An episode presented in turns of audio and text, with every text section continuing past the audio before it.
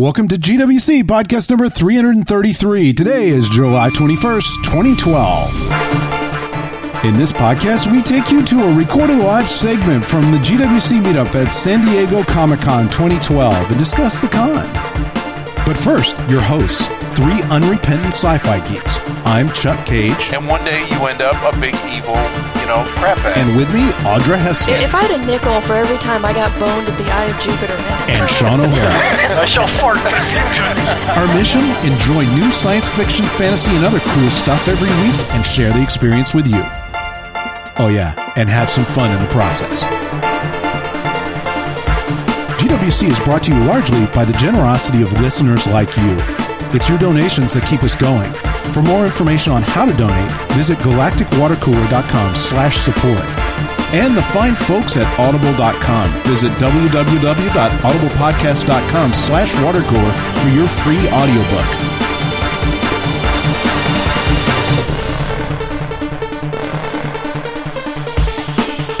Of course, we'd love to hear your opinions too. So if you have something to say, or hey, you could introduce us to something new, don't just holler at your MP3 player.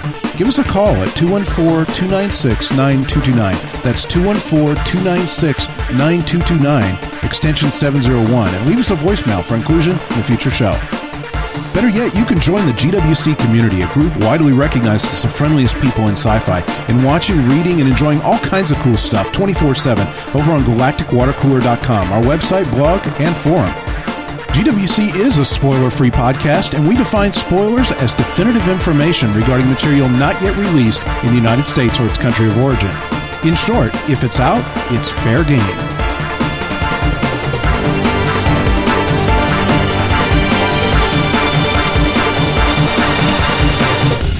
Welcome back, everybody. Huzzah! freshly returned. Indeed. The Two of you are. Hey, I just wanted to say thanks to everybody. I actually got some nice notes from people about uh, the last two podcasts we did. Oh, the ones cool. we pre-recorded, and you know we we We ended up. got nice no- emails. yeah, I know. I was blown away. never get Yeah. nice emails. I know. I know. It's it's really weird. Uh, we did get the normal, not nice that we always get, but uh, but there were a couple of like specific to that. Uh, you know, we had done that different format just because we it was kind of forced on us. But, yeah, yeah. But uh, people, I think some people enjoyed the switch up, and that was it was really nice of them to say so. It made me feel good. Thanks you for not bitching about us talking about cars. Or me talking about my my little or strawberry shortcake doll. Shannon loved that. Oh, cool. I said, "Hey, you're gonna want to see this." I don't listen to podcasts. I'm, I especially don't listen to your podcast. I don't listen to you drone on about all your crap anyway. I'm like, I know, but you're gonna want to hear this. And I played her the strawberry shortcake thing, or you know, oh, and that's she's like, nice. "Ah, no strawberry shortcake." I'm like, I know. She actually makes Squeak watch the cartoon. Squeak has no interest in strawberry shortcake. Shannon has interest in strawberry. I picked up a strawberry shortcake comic book at uh, at the con, and I, I met the woman who illustrates the current strawberry shortcake book. She's this uh, Freaking awesome. British woman. Yeah, she was awesome. And I talked to her for a couple minutes, and I asked her if she remembered that doll, and she remembered a version of it, and uh, Nice. it was really cool. Yeah. Yeah, Audra actually bought for uh, one of our friends' daughters bought a uh, uh, us the first issue of the newest, the number one issue of like the newest uh, redo of Strawberry Shortcake. You know, the Shannon or, or Squeak has no interest in the doll, but they have a 3D uh, Disney, I guess, or maybe it's Nick Jr. I don't remember, but Uh-huh. a 3D cartoon of Strawberry Shortcake, not like the old oh ones. yeah. But they have a 3D one. Squeak likes that one, Okay. but if you get her a Strawberry Shortcake doll, she Not interested. Yeah. she's no because she has so many other dolls that are so cool, and of course, nothing meets Violet or Minnie Mouse. I mean, but yeah, she they have a lot of Strawberry Shortcake now. Nice. It's a franchise. I mean, a I'll big have one. to keep that in mind. Uh, You know, I would have gotten her a comic book, but I just didn't think that she's quite old She- enough to uh, to like I don't enjoy think it would've you know, yeah. yeah, Yeah. she's pretty tough on books. I mean, her there's only like three books that have have survived. There's Olivia, the one that Don Az gave Oh yeah. uh, her, That's awesome. which she loves Olivia. She worships Olivia. Uh, so that is in a place of reverence in her room. um, and then she has like the the other board books. And so I think there's like a couple, but the board books are really what we right. get in the car, and she'll tell you all about them and everything. So they are in a significant state of dilapidation at all times. As it should be. Yeah, they're 'em they're out. meant to be chewed on and Yeah, have mean, drinks and- spilled on them and stuff. Hell she yes. uses them as like you know forts for her toys, Sleds, and right? sleds. I mean, it just any, yes. any. I mean, they're an all-purpose tool. That's what they're for. Yeah. So yeah, the the comic books are probably a little delicate for her at the moment. That and she loves the color on Mhm. anything. we'll give it a couple years and then start yeah, it giving her should be some comic it books. after that. It was fun though because the creator, when Audra was talking to her, I remember that she said uh, they they specifically. She's like, I want to draw the old one, and they're like, you can't do No, that. you can't do that. Specifically, you've got to recreate her, and she's like, okay. Well, that's boring. I wanted to draw the cool stuff I grew up with. It's I know cool. how to She's draw got this- that. you She's know. got this little dog sidekick that looks really Mhm. cool. Yeah, the the one Squeak Watches had is berrykins in there, which Yeah. are basically like little fruit or, or something themselves. Sentient fruit. yeah, I think I've got some of that in my crisper. so she she likes those and everything. But uh, yeah, I, Shannon listened to it. She thought it was very good. But yeah, I've actually had a couple people tell me that that uh, It was nice. it they like the us deviating from the path. Uh, but yeah, it was it was a lot of fun. Yeah, and it worked out really well. Well, I, I appreciate that. And we got a lot more to talk about about the con, but what do you say we jump right into some News. And now, Galactic Water Cooler news, updates, upcoming stuff in general, and anything else we care to talk about during this segment. Just open my folio here. We crap? Hey, whip this out.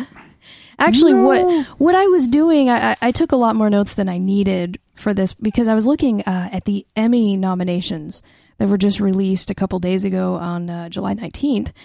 Uh, the awards will be on September twenty third, and what I was doing was just making notes of the kind of shows and people that I think GWCers would want to hear about. You know, Yeah. so it looks like the big uh, the big Emmy buzz is about uh, Game of Thrones and Downton figure. Abbey's doing well. Yeah, I mean up for best drama series. Mad Men was doing pretty well. yeah, Mad Men is up for best drama series. Game of Thrones, Downton Abbey, Breaking Bad. Uh, for comedy series, Big Bang Theory is Mhm. up, and Thirty Rock. Um, actors Jim Parsons, uh, Amy Poehler is up. Mayim Bialik for her role as Amy Farrah Fowler. Damn right. I love that. I know. I'm so glad she got recognized, uh, at least nominated. Um, the Sherlock, a scandal in Belgravia, which is the one with uh, Irene Adler. Oh yeah. Um, that was nominated for best miniseries. Benedict Cumberbatch for uh, lead actor in a miniseries. Martin Freeman as supporting actor. Steven Moffat for writing, and the people who wrote the music for it are nominated. So a scant Yes. delivery with the Sherlock. right, yeah. I know. I can see know. all of that. Yeah. I can Um, see every bit of that. Mythbusters is up for reality program. Awesome. By the way. Futurama. Futurama is up for animated program, and Maurice LaMarche is up for voiceover actor, Hell yes. and uh, and Robot Chicken is up for short form animated. Got some more. Well to say? deserved. Yeah. Well okay. deserved on the Robot Chicken, but we you probably have some stuff. We to do. talk We, about that was one of the panels we caught at, at Nice. in San Diego. So, oh man, totally, and and uh, I can totally see all that for Sherlock. Great to hear. It's great that there's so much good TV on. There is. Yeah. Uh, I do have. Uh, of course, you guys probably heard about the whole Viacom DirecTV thing. No, tell me about it.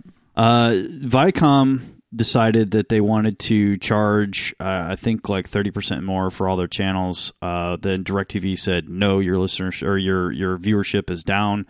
Uh, we're not paying." Oh, 30% yeah, more I saw that. something on Twitter about that. And uh, I think a week or two ago, they DirecTV said, "Fine, screw it. You want to jack with us? We'll pull your channels," and they did. So, what does that mean effectively? Like, are, Uh, are for the last couple weeks, we've had uh, no Comedy Central on DirecTV. whoa, No Nick Jr.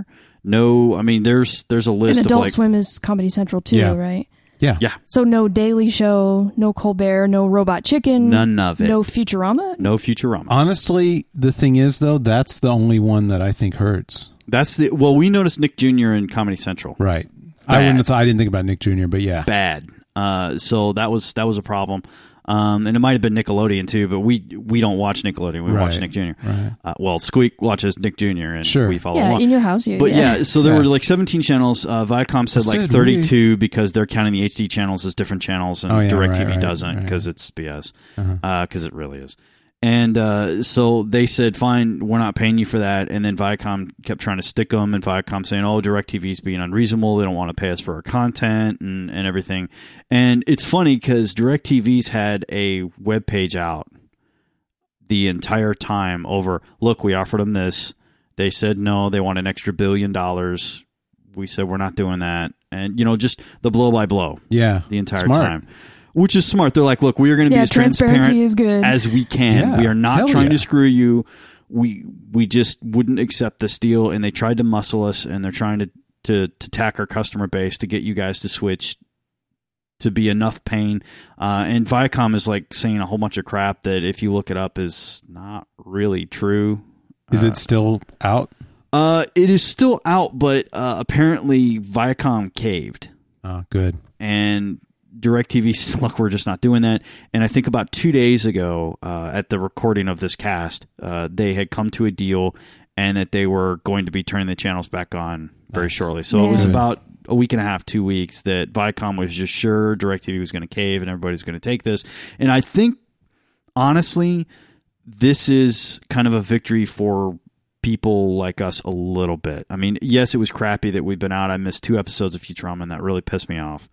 Uh, Squeak's been very unhappy. Thankfully, Netflix and all the children's programming on Netflix, which if you've got Netflix Instant Watch and you got a little kid, uh, people say Netflix Instant Watch sucks for current content. Not true if you're doing children's stuff Good. lots and Good lots of know. it. So uh, we've been making do with that, but uh, they've. I think it's been. I've been following it pretty closely because I was furious. Um, it they didn't get completely bullied by because Viacom is famous for doing this. I mean, I don't know if you guys have ever read about any of the dealings with them or any of their content distribution uh, contracts. It's insane. Well, didn't uh, this happen with G4 and uh, crap? Who is it? it? Wasn't was it Directv? It was. I It thought it was the- someone else. It was one of the service providers. It was Dish or Yeah. it was somebody, but they had a thing where uh, they had wanted more, and they said not really, and uh, they cut it. And some people kind of thought, well, that sucks, but life moved on. Yeah, I mean, I think it's You know? it's good for the the media companies to understand that they can't just write their own ticket anymore. They're gonna have to interact with this process. And for what it's worth, I, I think that this isn't something that's always going to go one way. There needs to be a balance, and I'm betting both sides are going to push hard, and some people are going to win some. But I'm glad it's working out, and it's working out relatively quickly. That's the part that sucks if it didn't, right? Yeah, and the thing is, you know, you don't realize you, Viacom doesn't have all the cards because No. as long as this contract is running out, they're not getting paid Yeah. for any. And Directv is the largest satellite provider I'm not surprised. Yeah. in the country. So you're talking, I think, 250 million subscribers, uh, and you get your chunk of that. That's money you Wait, are. are you serious? Yeah. 250 million subscribers? Yeah. Aren't there only 500 something million in the country. no, not even that much. It's like 380 No, million or something.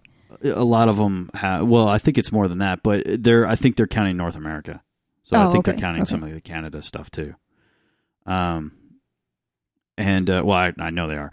Uh, so in multiple, and you're talking, you may have it at home, but you also have it with businesses. Uh, some have more than one receiver, and that's more than one customer.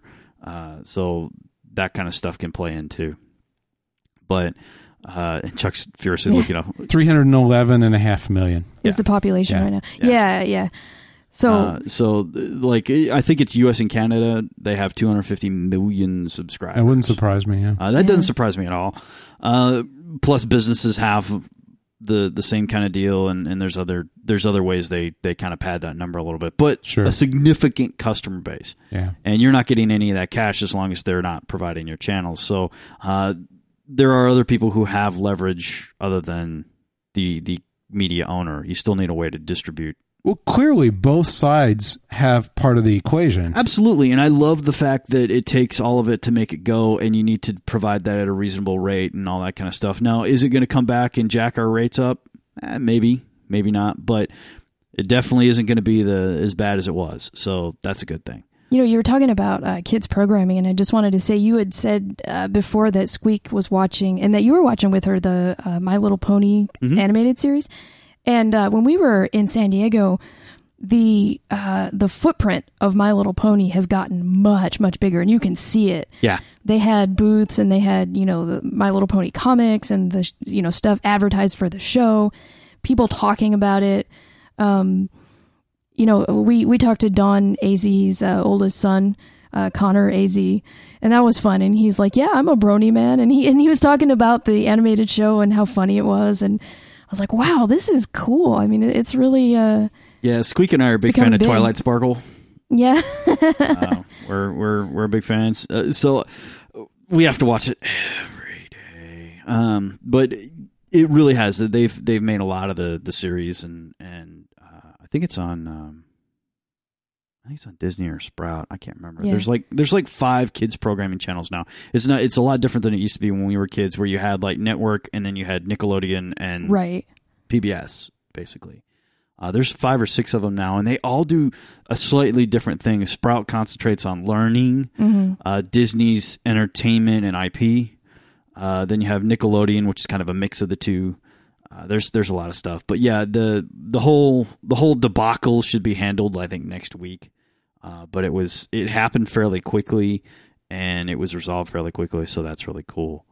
But uh, I got I got one more. Um, uh, speaking of TV and stuff, the Olympics has started uh, this this last week here, uh, or week or two. No, I thought it was just getting ready to start. Uh, well, they you know they're they got the whole thing with the all the things starting and everything. Well, they're doing the the prelims and all the Okay, yeah, yeah. the the you know qualifying, seeing who goes where and all that stuff. Well, they they released a um, the first one of the first videos of it that's making the web right now. Have you guys seen uh, the Michelle Jenneke stuff? Uh-uh. Uh, I highly recommend it. It is, it is, I guess, the pinnacle of Olympic spirit. Um, they have this. It's hundred meter. Uh, I don't know when the official start date is, but the the they've been kind of going down uh, and, and getting the prep ready and everything. Well, they had a, a competition run here, I guess, uh, earlier this week, and Michelle Jenneke, she's a hundred meter women's hurdles, and they had a, a race of about eight of them and she is the most adorable, happy person you have ever seen. She's probably uh, she towers over all the other hundred meter girls and everything. But uh, if you haven't seen the video, I highly recommend you check it out. It's like six minutes long, and it is just a picture of a happy, exuberant young woman running and preparing for her race. It's it's a super sweep in the web thing right now.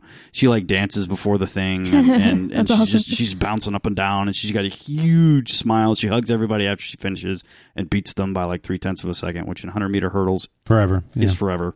I mean, there's a wide margin Yeah, of of her beating uh, the, these people, and uh, it's it's uh, a serious uh, meme right now. You know, people are, are putting her like little warm up routine to music and, and all that stuff. So check it out. Uh, the Olympics are coming. Uh, Looks like the opening ceremonies are uh, Friday, July 27th, absolutely. and they're expecting 1 billion people to tune in on TV to the opening ceremonies. Uh, Yeah, I mean, there's there's all kinds of stuff. They're they're doing like prelim competitions and stuff like that in Sydney right now, and and uh, you know that that kind of deal, uh, practice runs and all that stuff. So they're filming it, and it's on YouTube. You can find it. Uh, just it won't be hard to find the Michelle thing. Just tr- plug in Michelle Jenneke, and it's you're gonna get there. But uh, you know they've had the whole thing with the cabbies and and all that stuff. So. It, I know it doesn't really fit into GWC stuff, but it is the pinnacle of human competition uh, and athleticism and uh, you know spirit of the games and all that kind of thing. It's important. Know, it doesn't come out around that very very much. Uh, it's uh, I'm I'm always a big fan because it's always kind of cool to see how far humans can push themselves uh, when they are at the peak of their physical uh, uh, prowess, and it's it'll be cool. So I'm I'm looking. I'm forward looking to forward it. to it too. Yeah, I, I always watch the summer Yeah. games. And for the last two weeks, you've had kind of the lead up to it. You know, the whole cabbie strike and the you know the construction isn't done yeah, yet. actually, if I could interject just a little something here, I, I feel like uh, You know, I'm a I'm a huge fan of the Olympics too. I have been for a number of years, and I was I'm really excited about them this year. There's one kind of little bit of downside to it recently, and I I, I certainly don't want this to to spoil the enjoyment. Um, and in fact, that's why I feel like I kind of want to bring it up because I feel like there are some people that are doing some things uh, that are getting in the way of the enjoyment of the games, and I think we need to we need to be clear with them that they can't do that. Like, Screw I don't that. even know what you're talking about. Well, I'm getting there. If you give me two seconds, I, I'm getting there. You know, um, in it, they people spend a lot of money to get the games, and and it's a mini like a decade long process almost to get the games in a given Yeah, it's a big deal. Uh, it really is. and to build all the things that are needed and make the investment in the city and draw it all in and and the payoff from that comes in terms of commerce and most in terms of the IP intellectual property of the games you know and the broadcasting of the games the money is shared and uh, to some extent and you know the the materials and the ability to brand things with it and all that Well, and something that's that's not as well publicized, but uh, when they build these structures, a lot of times it is a way to build these complex and sports things that will generate revenue for the city. For like the stuff in Lillehammer when they when they built all that, it's No, right. still there. Yeah. it still makes money. It still holds competitions. It's a whole new thing. It doesn't just go away. yeah, they don't always. I mean, sometimes they screw up sometimes they loss. do you know? and and it is but sometimes they really market it well and i think that's what they try and do is find those cities that can build that that long-term revenue for their city a long time from now and maybe even host it again there uh, sometime in the future uh, expanded of course but uh, that it's really a, a an an economic uh, I guess plus, or at least if, if done correctly. But sorry, I didn't mean to interrupt. But No, it's okay. I was just going to say that the, the the problem here though is that this year they've really overreached dramatically with the IP. Uh, it's gotten to be a joke in a couple of ways, and this is not the games that are bad. This is this is the uh, the people running them ha- have really kind of screwed things up a bit. Uh, some of the things that have happened recently. Uh, number one, they've tried very hard to. Uh, they've always controlled official photos and things like that, but they've even gone to the length of trying to enforce this year that uh, uh, that people who who pay and go see the games are not allowed to take photos. And That's stupid. Oh, it gets it gets worse. Uh, they've tried to enforce that you can't tweet anything from the games. That's theirs. That's IP, and it belongs to them. And you don't get to do that if you attend. Yeah, why don't you talk to the government of Iran about trying to stop people from tweeting? No kidding. It? It gets even weirder. Um, families of the people who go there, the athletes themselves, not allowed to take pictures of themselves or the people, uh, their their co-competitors. Um, the the ticketing and everything has gotten so out of hand price wise and and negotiation wise in terms of there's so few available compared to the number of people that want to come that I, I hear that some families are are not able to get tickets to see their people compete. Um, Yeah, their sons and daughters that have trained their whole lives. That's right. And you've sacrificed That's all right. of this for for this one shot. And you're never going to see it. I think that if you tell the family of uh, an Olympian that they can't take a picture of their of their family member, I think you're being. I think you've broken the the Wil Wheaton law. You know, I think you are now being a dick, Yeah. and uh, I I can't stand by that. Now I I can't be against the games. I never. I, I won't be. The games are a beautiful thing for a whole lot of reasons, uh, and and the history of them shows that. This is among the short list of things that you can do to to to tarnish that, and you need to stop. They need to stop. You know.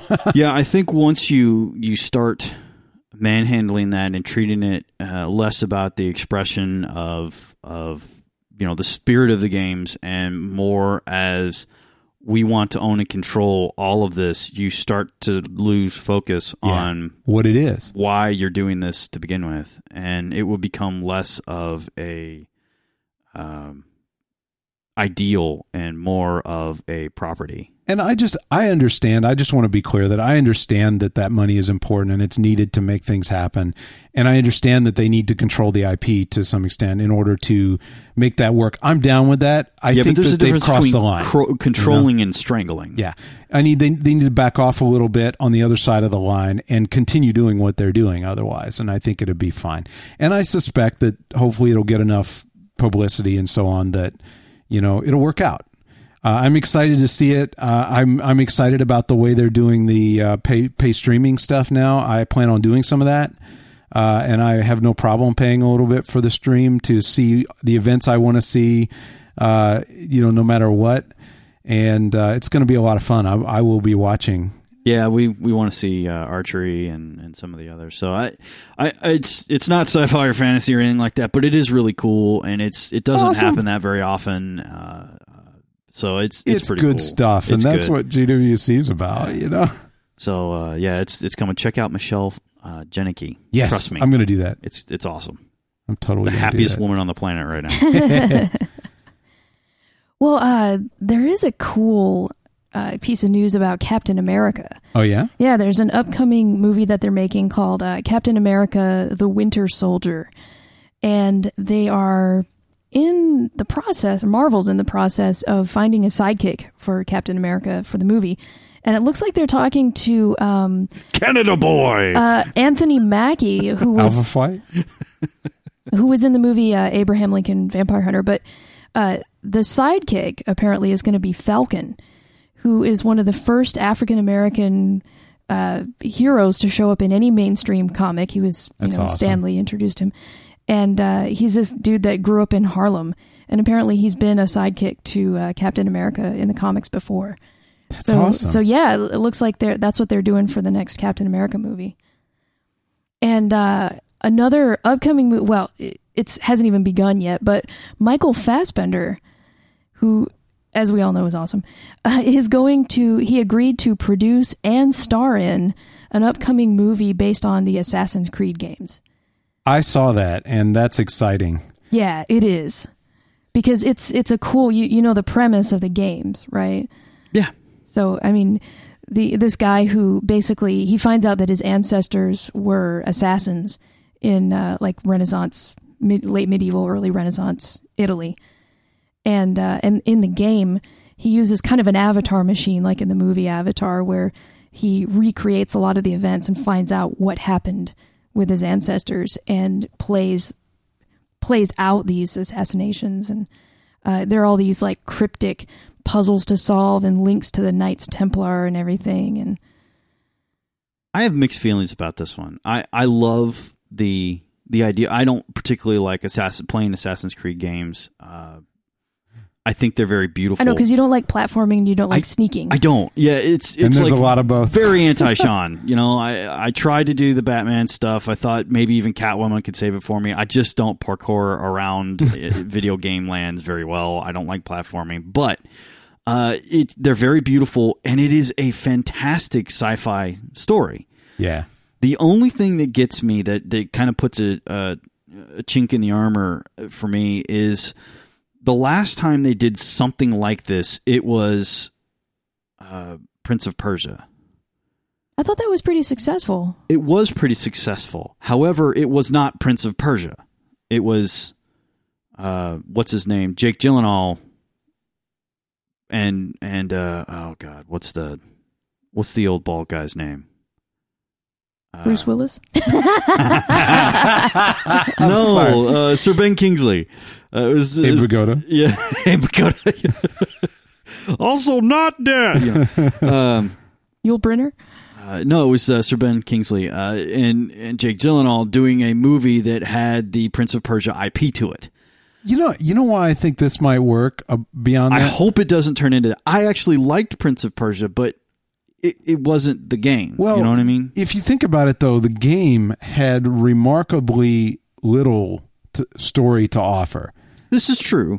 Like- and Assassin's Creed is nothing. Has a lot. is nothing if not story heavy. Yeah, it's like, and not just that, but it's like seems to me it's heavy of the kind of story that would be easy to draw on for a movie. Yeah, it's got whereas, meat. Yeah, whereas Prince Prince of Persia, not. A little thin. Yeah, so when they had to they, they had to craft something, and it would be easy. I'm not saying they had to do that, but you could see how it would be easier. I think it might be harder for them to take that turn with uh, with Assassin's Creed. It might be. I, I am keeping my options. I would. I think I would like. We're gonna go see it. Yeah, I think I would like the movie a lot better than playing the game because the, the Watching it's fun. watching Doing it- it's fun. Yeah, I don't want a platform, and and it's always interesting to me. And I see people playing it. I'm like, wow, that looks like it could be cool. And every time I try and play it, I'm like, God, I hate platforming. You know. You and- know, another reason that this movie might do well, Audra, is uh, I, I, you know, and we can talk more about this later. But I saw a lot more Assassin's Creed cosplay at at Comic Con than I had in pre- were a lot previous more. the visuals are stunning. They really are. It's a Assassin's beautiful Creed game. does a wonderful job of combining new and that old kind of Renaissance. I mean, they actually mapped and modeled the Florence. Yeah, Florence. Yeah. Uh, I'm not kidding. I mean, they went down, they took pictures, they took measurements and laser, you know, laser measurements and everything, and they built it in the game, and you can run all over all of it, and it's it is impressive. Well, like last year, we saw like one professional sold costume that was really awesome, and this year I saw like I saw like five or six people at least cosplaying as Ezio. yeah, that's and it. yeah, That's what I was saying. Like like last year, we saw the, a company that made and sold high end stuff like that. They had a really good Sure. version, and and this year I saw like five or six, Proliferated, Yeah. more. ranging from like really accurate to like I kind of made it at home, but it's cool. And and when you see that, that seems like a sign to me. People wanting to cosplay the character is a sign that there's interest. you Yeah. know? Absolutely. Yeah. Yeah. You don't get that that fanaticism from things you don't like. yeah. You know, you don't see a lot of Hudson Hawk. No, cosplay. but like last year, for example, you saw a lot of Mass Effect cosplay, even if it was kind of homemade and stuff. You saw some this time, but there was a little more last year, which makes sense because the game The was game Yeah, was, yeah. was big last year. Yeah. So that seems to me this is on the. It's a good time for it, you know. Yeah. Yeah. little piece of uh, Trek news, and I'm not familiar with the the Star Trek lore going all the way back, but um, I He's guess like Data, but he's kind of. Yeah, uh, yeah. nice. Nice pull. nice pick. uh, Karl Urban was in the uh, the Judge Dredd panel, of course, because he's in the upcoming remake Absolutely. Yeah. at Comic Con, and apparently during the Q and A or, or at some point, he let slip um, that Uh-oh. in the upcoming Trek movie, Benedict Cumberbatch is going to play a guy named Gary Mitchell, who will be a villain. Was Kirk's best friend back at the Academy.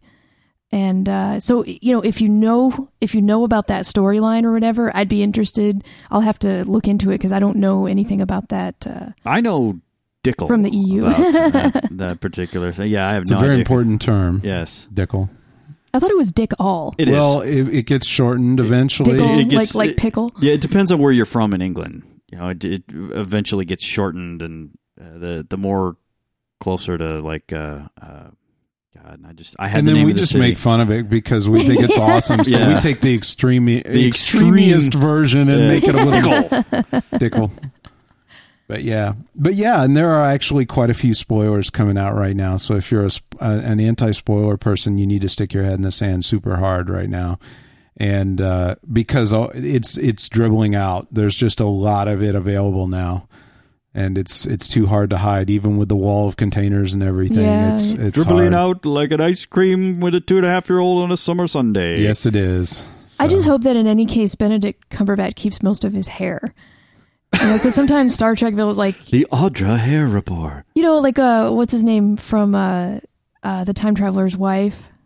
Yes, You know, like he shaved his head for the role, and you know, like dude from Nemesis shaved his head. Benedict Cumberbatch has these beautiful, like luscious dark locks that look so good, and I just hope he keeps them. I feel pretty certain that everybody has already heard this, but I'll say it anyway since we're there.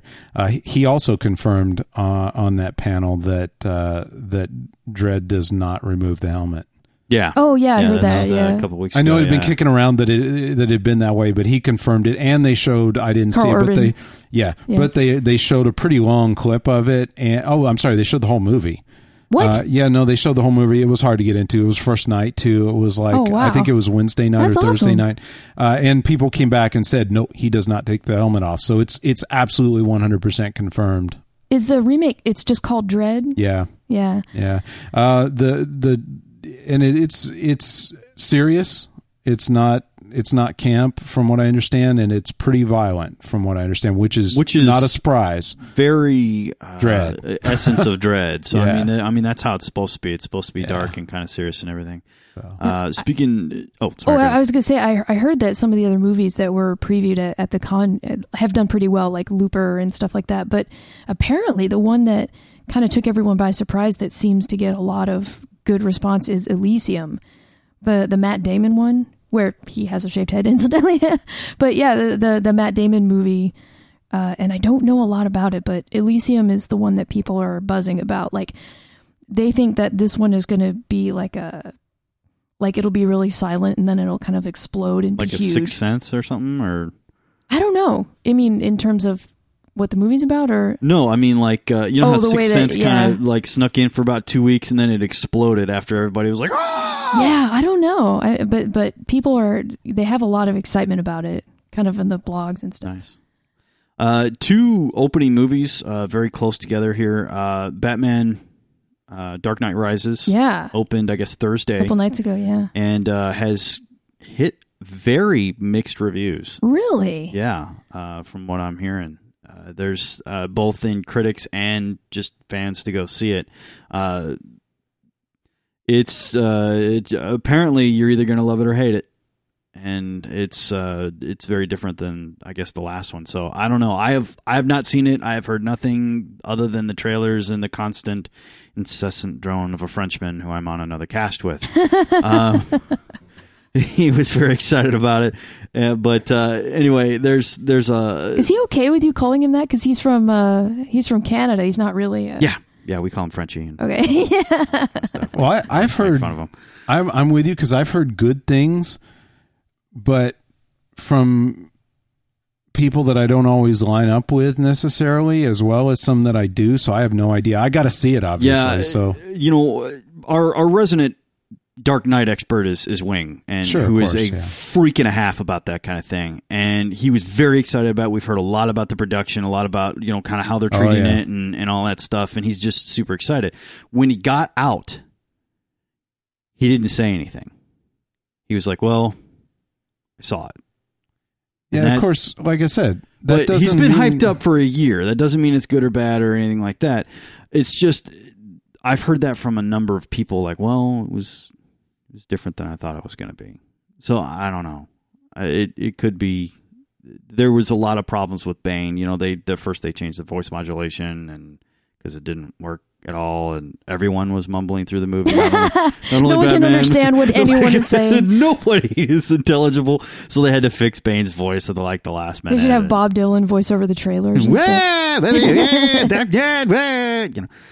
So there was a lot of that, and uh, Total Recall is re- releasing pretty soon, isn't Yeah. it? If if not It is. this weekend, or, or when the hell is that coming? Uh, August third. August third, yeah. Uh, so in a couple weeks. So uh, I don't know. You guys probably saw more trailer than I did out at Comic Con. Nope, I didn't see the trailer, but I've seen the trailer in the movie theater, Yeah, and uh, I understand that it's it's doing real well, and, and they, they promoted it big time. And I, I was going to talk about this more later, but uh, now's as good as any, I guess. They they promoted the crap out of it at, at Comic Con, uh, and interestingly, they didn't seem to get, from what I could tell, the kind of like huge buzz that you get from some things like like Tron Legacy picked up, for example, or some of the things like that. But what they did get, I, I know I felt this way, and everybody I talked to felt this way of a wide variety of people.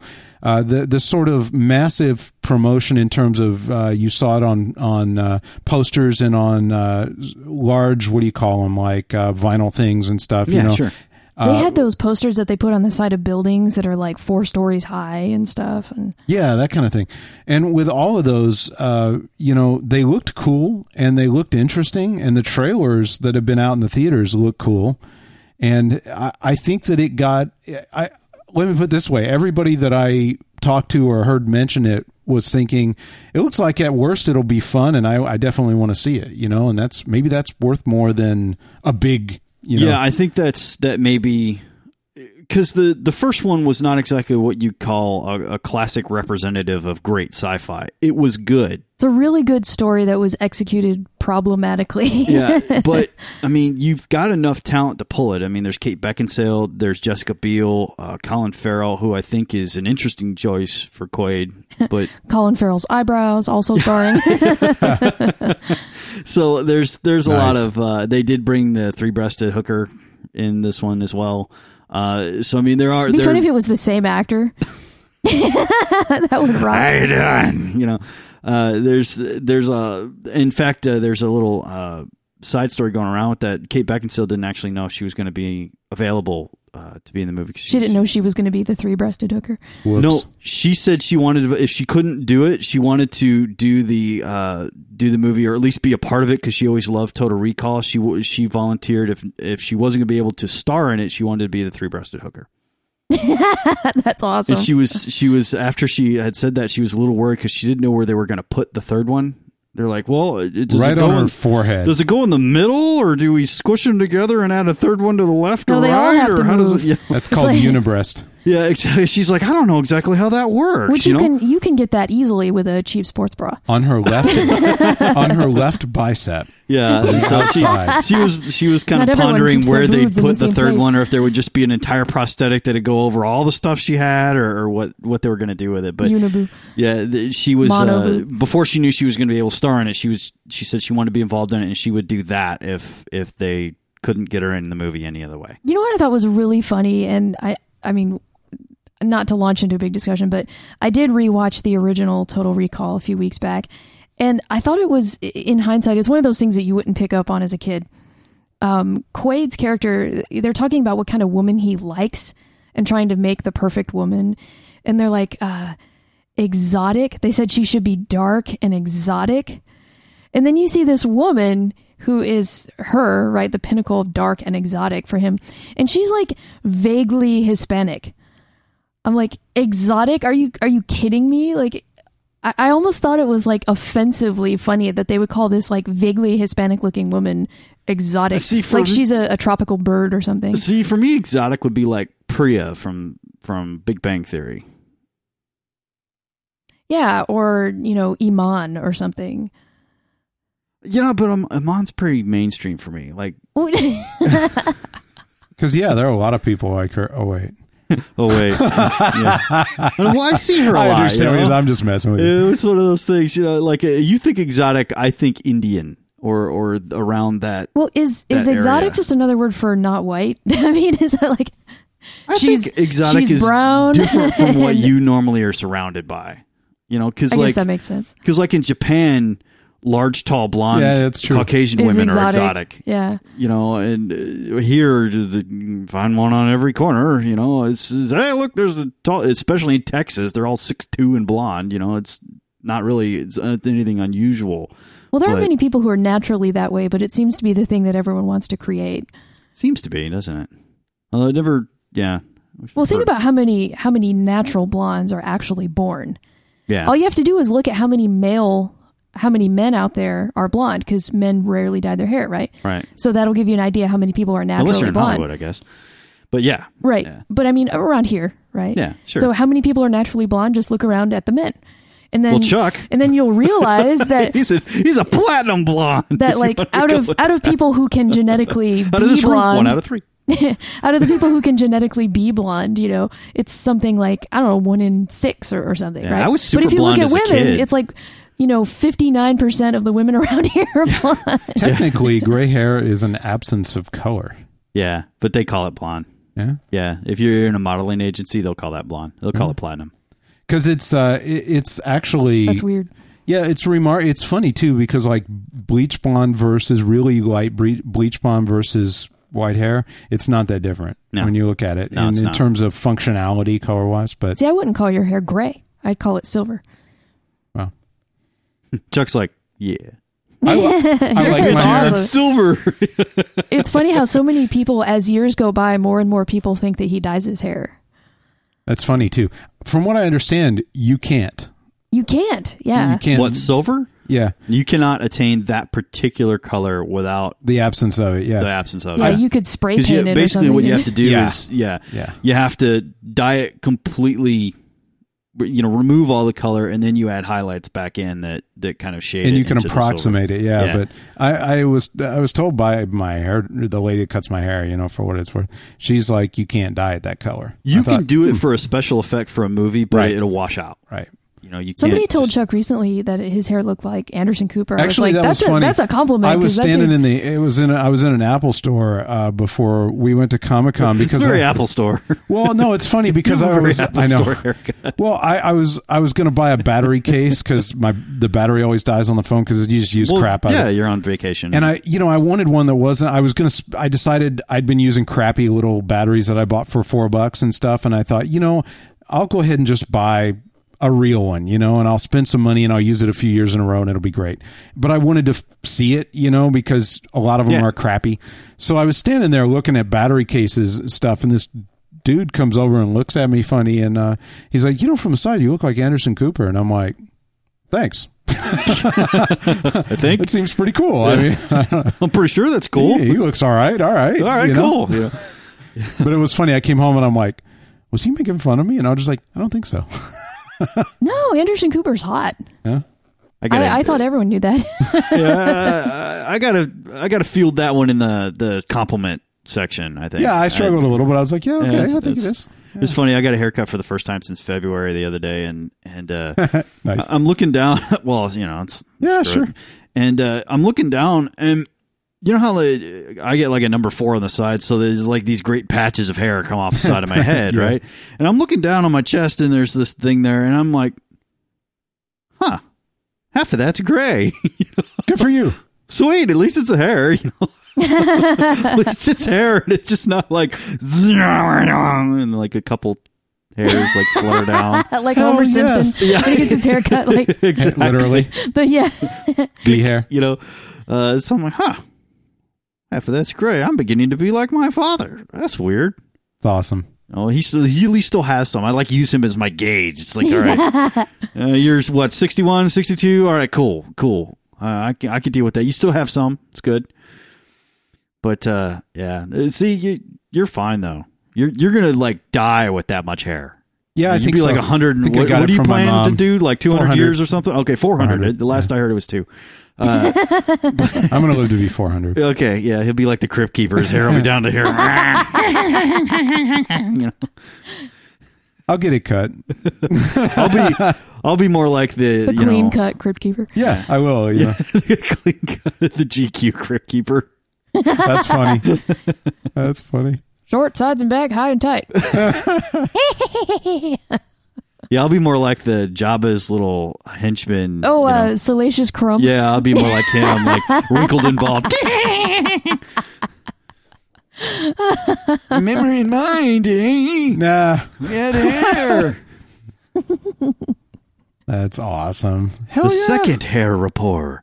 I'm gonna be like the uh, the witch from the uh, Robin Hood Prince of Thieves movie. The Painted Man. It's enough, croon. oh my god, was that that was Rickman, wasn't it? Yeah. Alan Rickman. Oh, Cut your heart out with a spoon. I love his death scene. That's my wife, croon. You know, actually, you know what I always think of him in because I get the feeling that it's kind of a natural him. He's acting, but it's close to him. Is in Dogma of all things. You know, he Dogma, I think, was the reason he got Snape. You think I could see that because he, he's kind of like a less crafted Snape. Yeah. It's like uh, you know, and we can't drink, hence the spitting. You know, and that's very the that whole pentameter is very Snape. You're right. You know, when he when he's talking in Dogma, it's very kind of that that same kind of. It's the beginnings and of it. It's the I beginnings totally of get where you're coming from. You know, That's I- actually really cool. anyway. I always liked him we in should it. watch Robin Hood sometime because that's a great movie to, to talk about. It's like it's kind Oh, of a good movie, but it's also super cheesy. If they'd have put anybody good. but Kevin Costner in it, I think it would have been stellar. But Kevin Costner is Robin Hood, you know, when he's standing on the log doing the big thing and he's like, and he's got the southern accent the Southern American accent Oh. in Nottingham in Forest. Nottingham Forest, you know, and you're, or you- Sherwood Forest, right? Yeah, or yeah, Sherwood Forest. And you've got Morgan Freeman over there, and you've got other people and people who are really great English actors, and then you have Robin Hood, the Southern gentleman Robin Hood. And then you have Christian Slater. ten hired soldiers. That's pretty good. to the and, and makes your point. and makes your point. Then you have Christian Slater going, "Because our father loved you more than me," oh, Christian Slater in that is. overly wrought English accent. If Christian Slater is out Englishing accenting Robin Hood, you know you've took a wrong turn somewhere. You know, I love Robin Hood, uh. Prince of Thieves. It is a oh, fantastic oh, oh, movie and to Sean watch. Connery at the end. Yeah. Oh, it's awesome. I have He one. shows up in the nutslinger to the wedding. Zardoz called. He said you were having a wedding. on I'm a bike on a it's bike with a sidecar and made It's married. like black and it has like a little rose on the. By the way, nice good. It's like the. Uh, it's like Ciao. the tuxedo nutslinger. Yeah, the tuxedo. You know what I'm saying? Oh, corsage. Yeah, I'm fresh back from the continent. Yeah, has tails. just two straps hanging down his back over his ass. Yeah, that's awesome. Shredded leather. Just back from a Tina Turner concert. Share. sure. That would have Have been better. met my girlfriend? I have one last little piece of news. Um, uh, Eureka ended, and I know. yeah, this past week. Oh, Yeah. I had said. Yeah, me too. Uh, it was. A, Did it end well? It, Yes. was, it did. It was a I beautiful see it. episode. Um, Cool. it, they did a, a really fine job of of. They brought back almost everybody that you remember. Did and, Jo wind up happy? Yes. Yes. Okay, I'm good. Uh, Happier than ever, I would I won't say. spoil it here, but when we stop for a second, That's I'll, fine. I'll That's tell all I you, care about. Did Jo I'll wind tell up you happy? exactly what happened. All right, good. Um, I don't want to spoil it for anybody. If you have seen Jo it, had a moment. It's a moment. Yeah, she's doing the thing. if you uh, if you have seen it and you uh, and even if you're not a normal listener and you would like to hear us talk more about it, uh, we did the final scheduled episode of Save Eureka. Nice. Uh, we have at least one more. Uh, we have an uh, an interview gonna ask, are you it's gonna last for a little bit, or are you Well, gonna kind of wrap it up a little bit, or we, what are you doing? We stopped the uh, scheduled episodes. There won't they won't be weekly. We are going to do one or more as uh, opportunities pop up to kind of wrap up with some interviews and that sort of thing, and they'll come out as available. And obviously, if they do any, we're going to keep the podcast on the uh, on the list and everything. And should they do anything else with the IP that's fun, we reserve the right to pop another podcast or two. But uh, but the scheduled podcast is over. Regardless, congratulations on seeing the the show to a, its finale. Yeah, thank it, you. It was uh, it deserved to to have people talk about it and and realize Yeah. that it's how cool it is. So I think you'll be happy with the conclusion. I we think were. you will too. And I'm I'm like a season behind, so I it's, it's okay. Yeah, it'll mean, be there. Yeah, It'll be fun to watch this season, like just blow through it with no commercials and no yeah. waiting. I mean, And that's don't- kind of what I'm waiting for. yeah. And don't worry about getting to the end and feeling like, you know, you got stuck or something. Yeah. You're not going to have to fear that. Yeah, as long as Jo's happy, I'm good. Yeah. And uh, uh, anyway, if you if you are kind of looking for a a good goodbye, uh, that the the uh, I think it's episode 46 of Save Eureka, the one it's easy we put the name in the title. So uh, it's called Just Another Day is the name of the episode. And if you would like to, uh, if you kind of want to hear more about that final episode and maybe say goodbye yourself, that's give it a uh, check it out. That one episode of Save Eureka would serve as a good standalone just to kind of wrap it up for you if you're interested. Cool.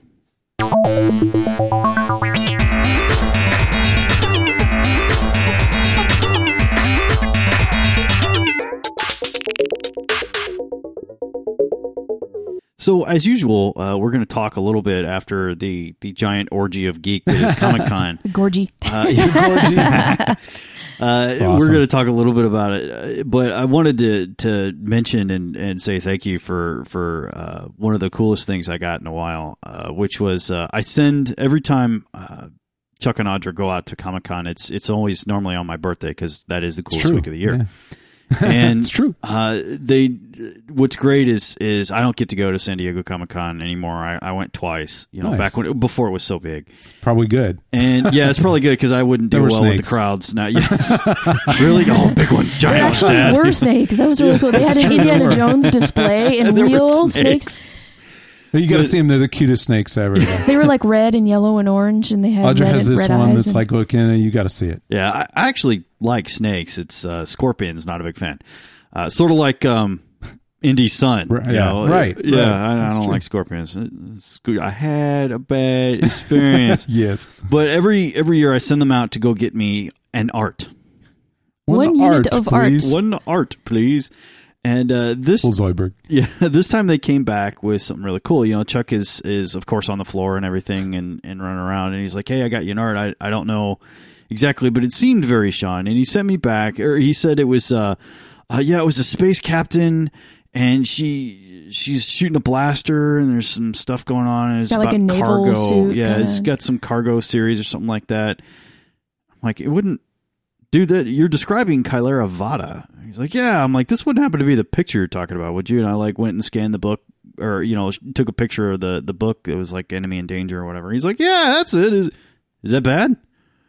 Like, actually, no. Uh, we almost named Squeak Kylera because she is the awesome and completely cool and stuff. So it was it was super cool that out of the mass and sea of of crap, and I don't think we've ever even really talked about the Vatta series. No, we Uh. No, I hadn't I mean, I even heard of it. This I Elizabeth Moon, right? Yeah, It's a- uh, who, who does it, and and she is like um, she's like MacGyver and and you know the the spirit of Firefly all together. She Oh. conducts the same war uh, that like Honor Harrington does, except she does it on with no budget, no country behind her, nobody believes her, and No everybody's Nimitz. trying to kill her. No Nimitz. Yeah, Yeah, that's, no that's Nimitz, no Nimitz. any of that stuff. She's not part cyborg. She's just a chick who is very, very good at getting crap done.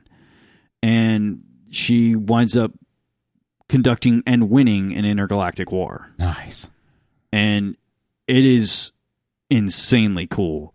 And uh, she's, uh, but I don't even think we even really talked about it a whole bunch. I mean, we may have mentioned it on the cast a couple times, but uh, it was it really Shannon was a, a big fan as well because, of course, she's a, a strong female captain and Awesome, does cool yeah. things and is, is handles things much like Shannon would. Well, we're going to go kill them.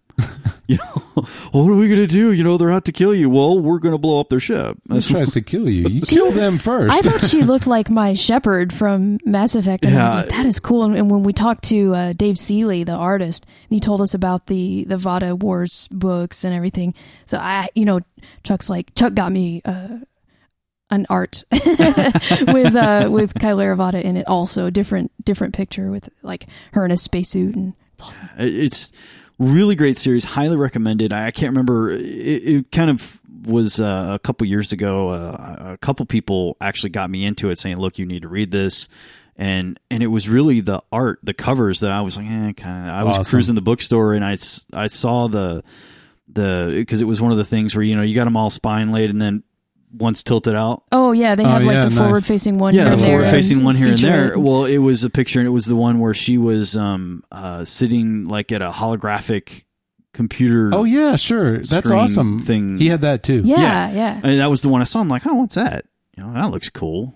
And then uh, I remembered it was the Vatta's Transport series or Vatta's. It's gone by a couple names. It, it originally didn't start out to be what it is now. And uh, I'm looking at it, I'm like, wow, that's pretty cool. How many of these are there? Okay, there's four or five. All right, well, let's just do one and see if it's cool. And I was hooked from there. I mean, it was I blew through them in a couple weeks, and, and I've reread them twice. It's really a great series. So uh, it was kind of cool that out of all the crap on the San Diego Comic Con floors. There must have been thousands of pictures Yeah. too. You you know me well enough to pick one that that I would be down into. It was it was really well, cool. it, it was. It was. It's always tough and fun. yeah. So thank you. Oh the way. yeah, of course. That was No, I'm I'm really ha- we're both really happy that it worked out. this one, you know, uh, we we both go looking and and uh, um, you know the art that was on his uh, presentation wall kind of was really cool, and we stopped and we flipped through the book that he had, of course, And uh, Audra saw this, and she's like, "You know, I think Sean would like this." And and it's really funny because I, um, I mean, we take it pretty seriously, trying to find you the right thing. Yeah, because I'm kind of pers- picky with yeah, our- I'm we did. like- We, really we picky. kept our Many eye out artists every are. day, and then and then finally on the last day, we're like, today our mission is this, and, Yeah. and that's the only thing we're going to do. and and so I, uh, you know, I I asked him. I'm like, hey, and this is funny because I've got it down now. I'm like, hey, look, I'm buying art for an artist, and and it can be kind of difficult. He's like, yeah, yeah. and I'm like, uh, so I, I'm not, you know, I- would you mind if I ask you about the details uh, of this piece? You know, uh, how how is it created? What media do you use? And because I looked at it and it looked to me like uh, Sean did this incredible piece of our cat Zach, who who died a number of years ago, um, and th- and did it back during the day. You know, Yeah. he took this picture. Uh, photo of him, and then actually did brushwork on the picture uh, with Photoshop and made what looks like a painting. From distance, it looks like a photograph. It's not. You get up to it, and it's actually a digital painting of of of him. And so I could tell you it can was see little brush strokes. Yeah. and, Yeah. yeah, it's cool. yeah, yeah, yeah. And I could tell it was like that. So I'm like, okay, uh, this is something along the same line. So I asked, and he's like, yeah, I take, uh, I, I do model shots. I put together models and other stuff and whatever I think might work. And I take a picture of it. Uh, I pull the picture in, uh, digitally print the picture large to the size I want to work, uh, coat it, let it dry, and then do acrylic on top of it, paint. And then when he's done with that, he uh, takes super high res pictures of that and then shrinks those down or blows them up to whatever he needs. He actually likes to blow them up because he likes to see the strokes. yeah, see more of the strokes and everything. And uh, and then it gets some digital work, and then it goes out. And uh, he also had mentioned that his first uh, the first book he did entirely digitally because with early books they don't necessarily know how popular they're going to be, Right. and they were on a very short turn for it. And when the book became more popular, they gave him more time, which means that the second through the last of the books, uh, there are a bunch of them, right? Yeah. um, are all this method.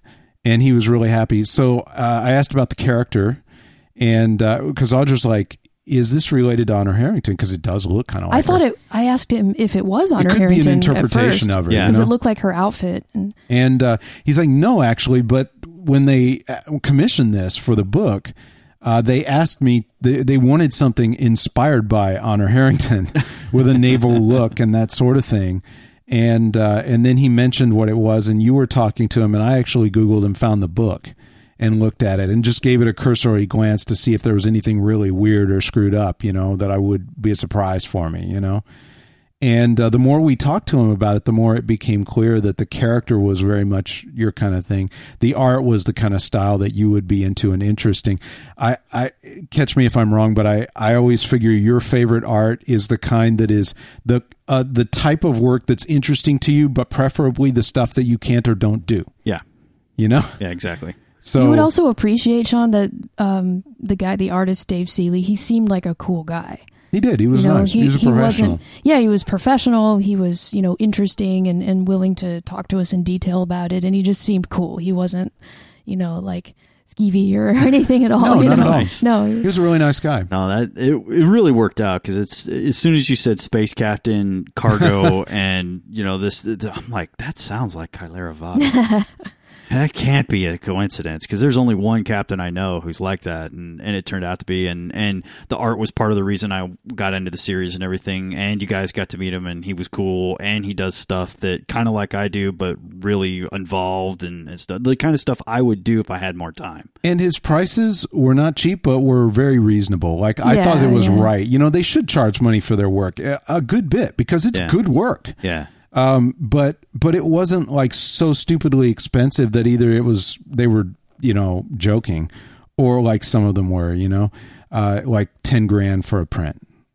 You yeah, know, it's, like ridiculous. are you smoke? What are you Yeah. smoking? You it's know? like on Eve when you go to buy gas or whatever. there's the one douchebag that's like, I'll get the guy at that top. misclicks. Yeah. You know.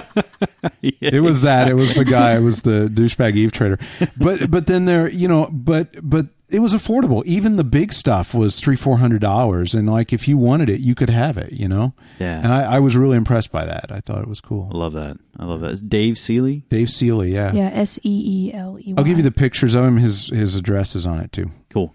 Everything because we want. I think we're going to buy some more from him. You know what else was cool? Just kind of as a side note, um, you were talking about how he mixed digital media and acrylic and everything together. And one thing, uh, Chuck was taking pictures on the exhibit floor at the con, and a lot of exhibitors this year, more than ever before, were using iPads Yeah, as displays, true. as uh, ways of showing off their art. And they'd have like three or four of them set up with these kind of rotating, um, you know, just slides or, or Presentation. Type thing. presentations. Yeah, I don't even want to call them slides because that sounds like too way Yeah. too simple. And it's but, really good for that too. Well- and and some people were doing their work right there on computers. I was going to say more modern. This is more modern geek, but I'll just mention it here briefly. Uh, I know a lot of people say the iPad is a content consuming device and not a content creating device. The uh, the the uh, gosh, I can't remember the name of it, but the the Photoshop app, the Illustrator app that they created for drawing, uh, is uh, the Adobe app.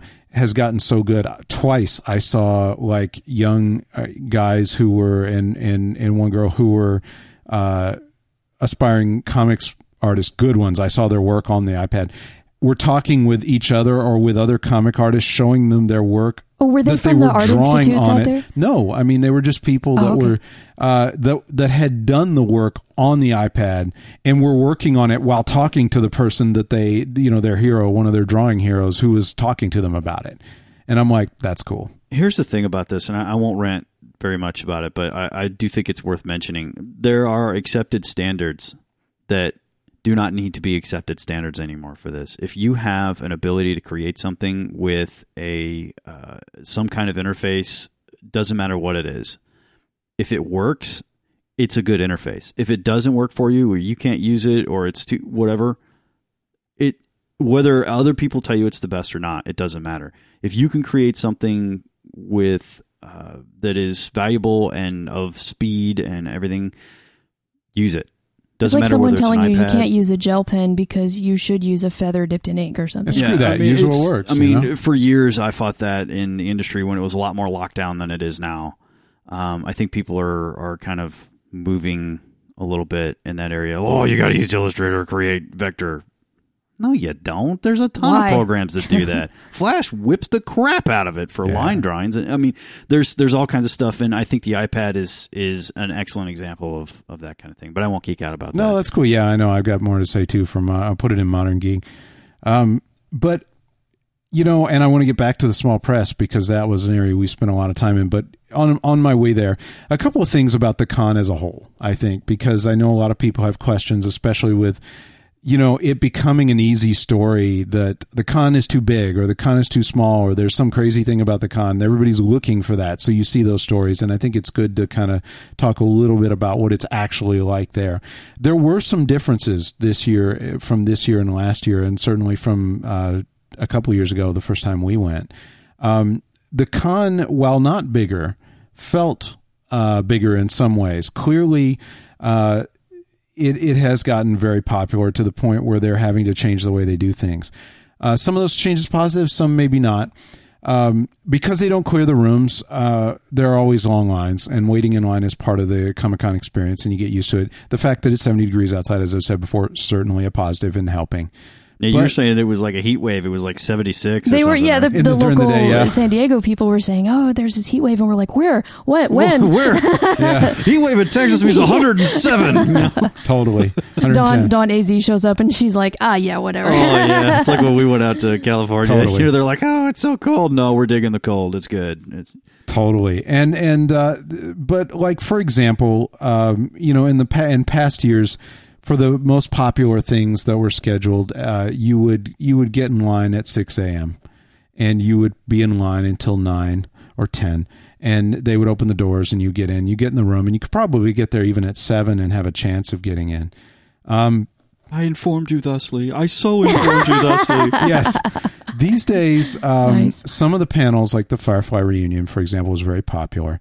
Uh, people got in line midnight the night before, slept in the line, camped in the line, Um, Or like the the Twilight fans who camped out for several days before the con even started. And- which I think got to the point where it was less of a you needed to do that to get in than it was they wanted to do that as an event kind of thing. Yeah. But but um, you had you had more of that than in the past, and even with Firefly, like if you had gotten there at six in the morning, it was iffy that you would end up in the back of the room.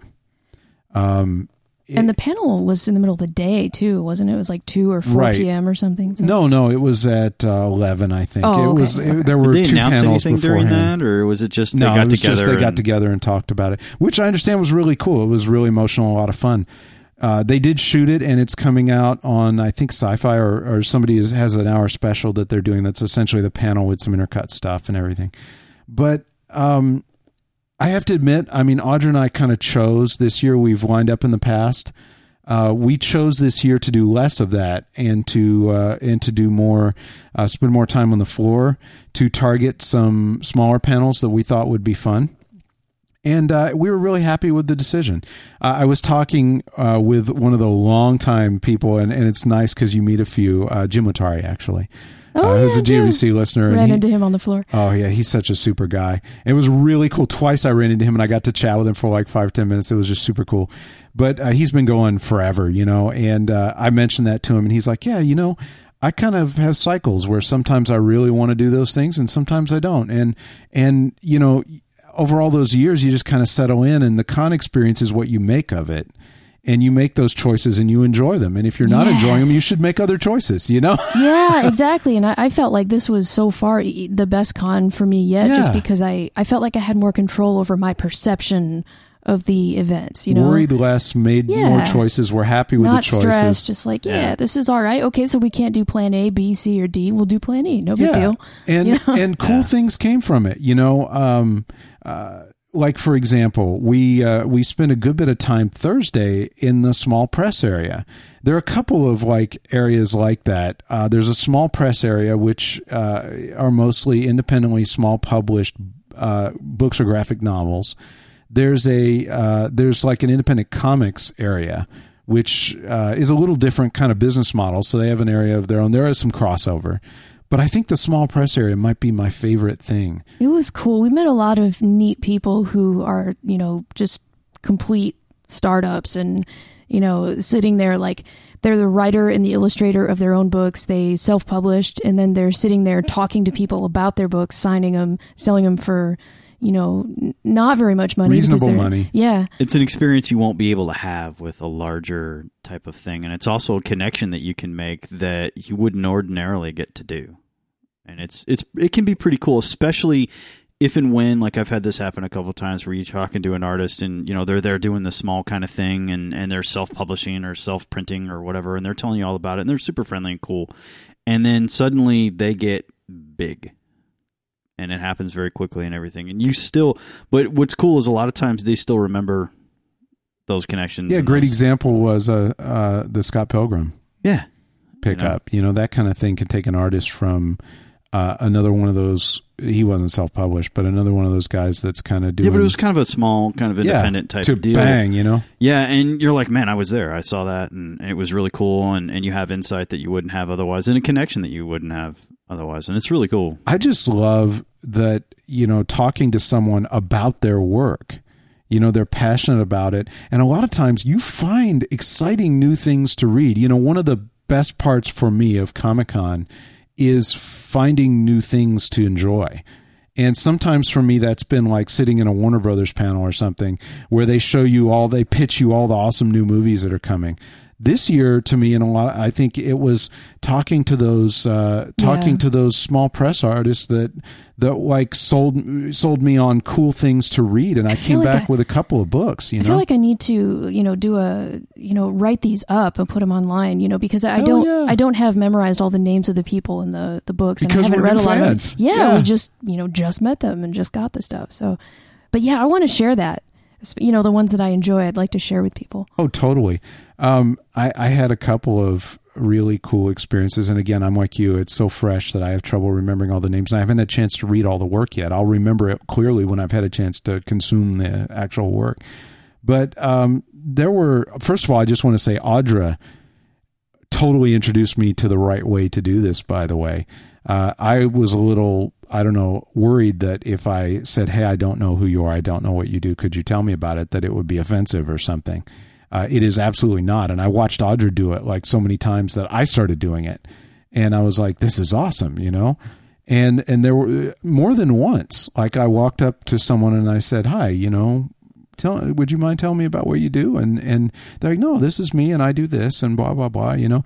And you get this you get this really exciting experience with it of of learning to understand something through the eyes of the person that created it you get to see what they're Ah. like It's awesome. This one girl that I talked to, she was uh, probably a few years younger than me, and she had this uh, web comic she'd been doing for years, and she finally, you know, compiled it into a, a book that she was selling.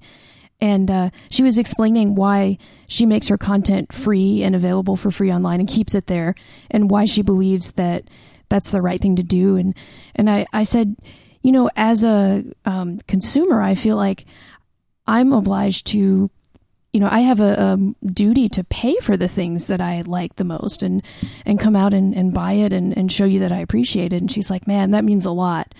And uh, so, you know, I could go to the web and just get all her stuff, but I, I bought the book and it was like, I don't know, 20 bucks or something. And we talked for 20 minutes and she signed it and then she drew a sketch in it for me and everything and told me about the characters. And, you know, she was so passionate about it. It just, it got me really interested in it. And man, that kind of thing you just can't recreate. there was uh, and also if you're coming new to that it's it's really kind of a cool experience because you can you can get introduced to the series in a way that is not possible by anybody else but the person who created it yes they can tell you Yes. exactly the frame of mind yes they can tell you things that may or may not be in the canon that are going to be there's think of this person like this because this is how I write them or draw them or They do can give them you or whatever. in. Yeah, and you can get there is there is a, a type of all access that only exists in that singular vision environment. Like this has been created entirely in this person's mind. It has been expressed entirely by this person, and here you go. You have Yeah. you have the entire access. What do you want to know? And there's you cannot replicate that experience. You know. You know, I, I have to I have to give kudos to a couple of those people, and Audra and I talked about this uh, at one point when we were hanging out. I think, you know, I I've seen there are a lot of people who who release their work for free. The model of uh, give it away to create value in the IP is a is a solid model now, and it's used a lot. But I see a lot of people who kind of cut the middle. Like I, I see this in academia a lot. You know, when people are like, "That's a new experience for me," but where people are like, "People should give my work away." People, somebody should pay me. Like I want my work to be free, but I want to be paid. And what I really want is for somebody to step in and and take that risk for me. And and I have to say that where I've always something's always bothered me a little bit about that, and I didn't really understand it until we were at Comic Con, and and you see this this woman who has paid her cash to buy an expensive booth at Comic Con is there doing her thing has self-published this stuff. It's good by the way. It's not it's not weird stuff that nobody ever wants and that's why she just chose this route She's standing there with a book. When she meets you and tells you about it, she says, Hey, I just want you to know that all of this is available online if you'd like to go read it. It's it's completely out there. Right there, even if I liked it or you know like half liked it, I'd be yeah, uh, give me one of your books. Yeah. I know, I know. And she didn't no hard sell, And no nothing. Like in big letters in the front on the the back of the title page, it says, you know, licensed under Creative Commons and all that. It's like the Christopher Pike version of uh, uh of of selling. It's like, hey, you can settle for this. You can have it another way. I'm telling you, you can do better. Here you go. Yeah, these are the heroes of true Creative Commons. They know what it means. It's not, I want my stuff to be free. I want somebody to pay me anyway. I want somebody else to just make this happen. This is a person, she's already invested all the cash. She's already out. She, if, if you don't buy that book, She's going to do her. it anyway. Yes. Yeah. And she's literally taking all the risk herself and saying, I do this because I believe this is the way the world ought to be. What was she doing, by the way? Uh, well, she had two. Now I feel bad. I have to go find them. I'm sorry, We I can't. bought Oh, I her offered you. Yeah. what was her name? What was she doing? I don't remember. Well, yeah, because there were like Yeah. 30 things we no, came I'm back saying, with. I just yeah. I normally don't do that to other people. I outed you on. on the It's always the other way around. It's always the other Oh, I way get around. it. I'm sorry. yeah, no, I feel bad because, I, and I think we'll have to announce that in some of the future one because she deserves it. Really good work, really cool stuff. Uh, of course, we bought it, and uh, anyway, I just wanted to point out. I think those people are the heroes of that. When you talk about the brave new world that is Creative Commons and and and finding ways to allow use of material, uh, you know, Henry Jenkins is a big fan of understanding that fandom involves activity and and consuming is not a passive thing and all of this and and we're seeing this new world of of being interactive in ways that I'm not talking about computers or websites or crap like that I'm talking about you know people being involved with the intellectual property these are the heroes of it like these people sitting there taking the risk that they're on. I'll shut up about it but I just wanted No, to say No, I think that. it's awesome. Well, I, I mean, I agree you, with you. Did you get any audio of of stuff while you were there, or get to record anything? Or we anything didn't like record that? on the floor because we were too busy just having a good time Nice. Um, but uh, we did uh, we did record a little segment with uh, at the meetup. We did a meetup on Friday night. D- yeah. Yep, Friday night. I was going to say, was it Saturday? Nope. Yeah, Friday night at Buster's Beach House for that, that cool little restaurant. Yeah. Just uh, So you do have just audio. a short walk down from Absolutely. the con. Yeah, so yeah, if you want to take a listen. let's do it. Everybody, if I may have your attention, I think we are ready to do a little podcast segment here. Just like last year. First of all, thank you everybody for coming. I know that there are about 5 million things to do at Comic Con, which means that whatever you're doing, there are 10 other, well, more like 100 other things that you're missing. So by choosing to come here, you're missing like 100 other things, which is Mostly sleep. very, very true. Very true. I can't argue with that. But uh, I'm going to turn this over to Audra first off because I know she has a question to ask everyone. Oh, we got lots of questions, but honestly, I, I just can't even wait to hear. I, I need to hear some of the war stories from those of you guys who stayed overnight in line. Yeah. Anything you're willing to share. Because that's pretty hardcore. Yes, it is. Right. Well, um, Lady D and I decided to spend the night on the sidewalk out front of the convention center uh, because we really wanted to get into the Firefly 10-year anniversary panel. It wasn't even on the grass, it was on the sidewalk. We were on the sidewalk. Oh, Wow. We were right in front of door E. That was good that we weren't on the grass because that was further down the line. So, Yeah. we went to the Dr. Horrible sing-along panel at 8.30. We got out about 10, 10-ish. Right down to the sidewalk, and we were already 100 people back from the beginning of the line at 10 o'clock at night. The first person had had lined up at 11 o'clock that morning. Whoa. So we had folding canvas chairs, um, uh, some space blankets, mylar plastic blankets, uh, an iPad, some apples, some grapes, and, and some good old American guts. And each other. And it rained on you, didn't The it? clock had started to rain. Oh, did you guys end up getting to know the people around you in line A little Yeah. bit. overnight? A little bit. People directly in front and behind us. Yeah. Brown coats are the best people there are. oh yeah, hell yeah. Sears, of course. Yeah, um, I think the people behind us, the young couple behind us, they, they, they had like had brought nothing as And far this as is their first con. Their first- Oh my god. They, they live locally, but they just were like stretched out on the ground, on the sidewalk, with their you know windbreakers around them.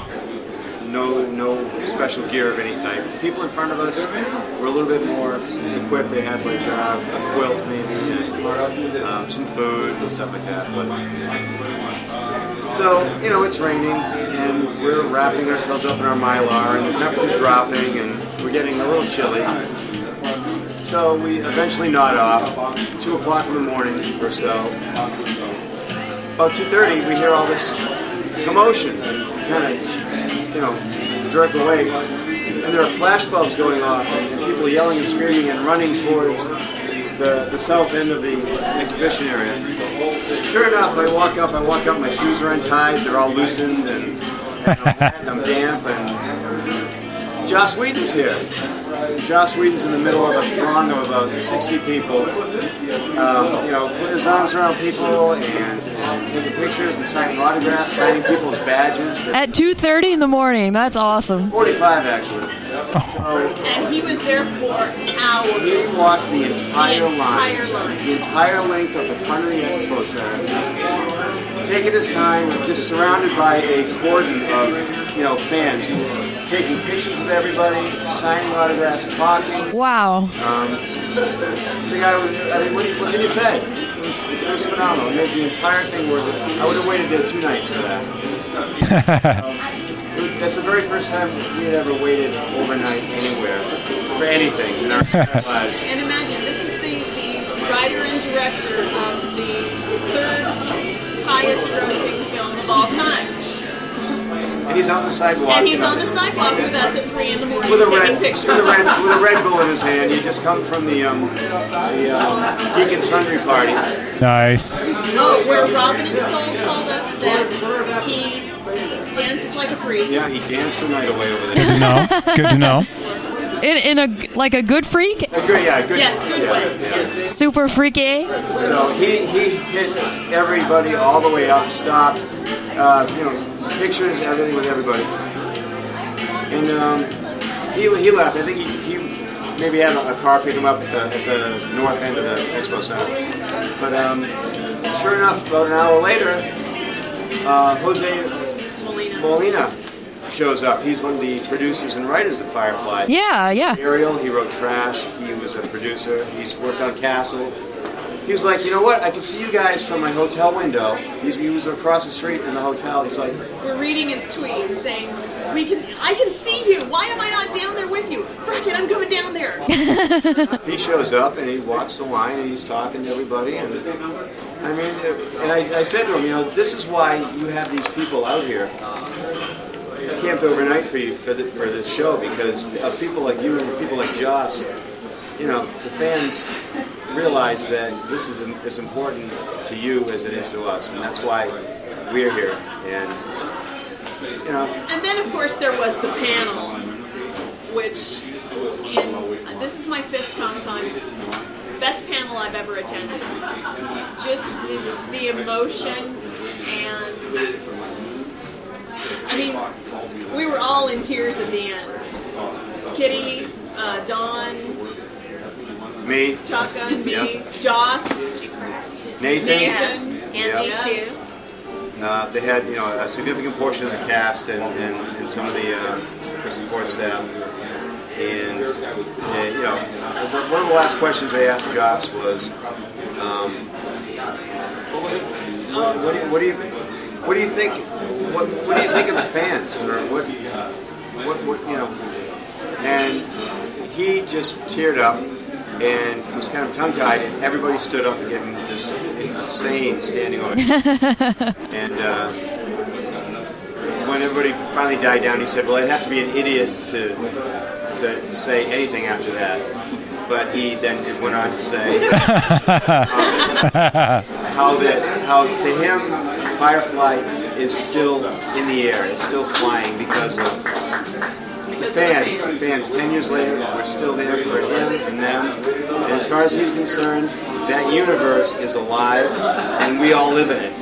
And because of us, and the the, the, the entire panel gave you know the room a standing ovation, and we of course returned it. It was probably one of the most incredible, it was cer- certainly the most incredible con moment I'm I'm so glad to hear I'm so glad to hear that it paid off.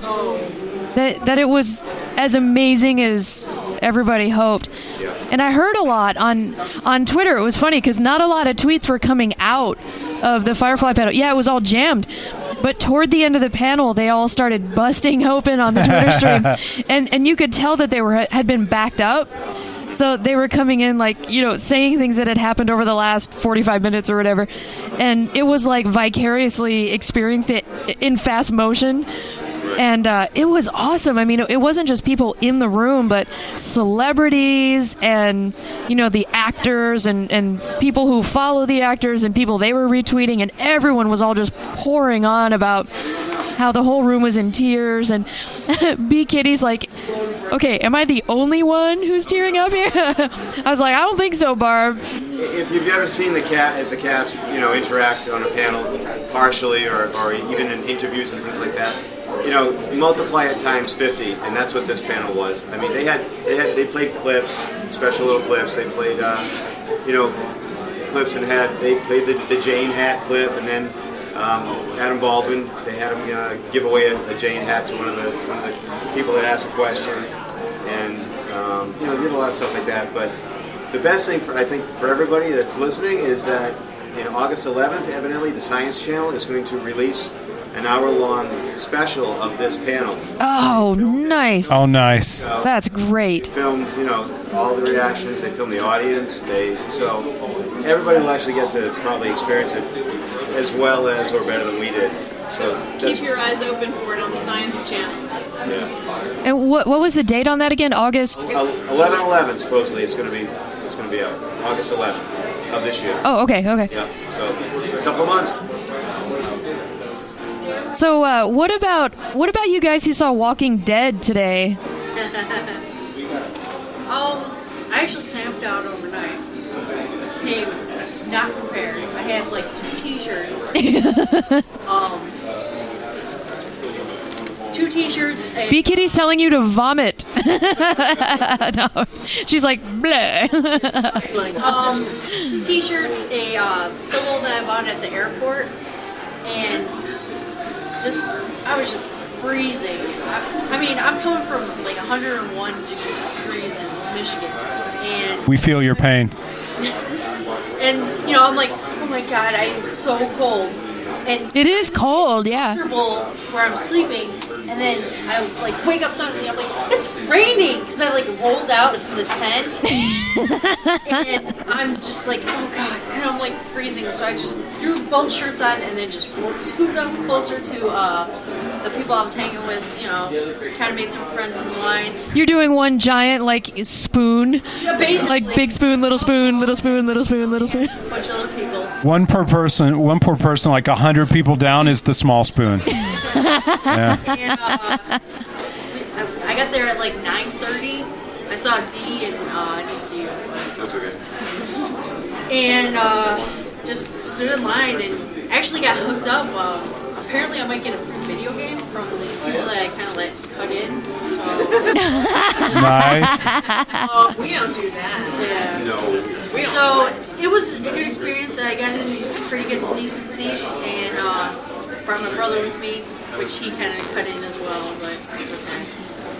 And it was worth the wait. For all those people that love Walking Dead, it was a good trailer, good panel.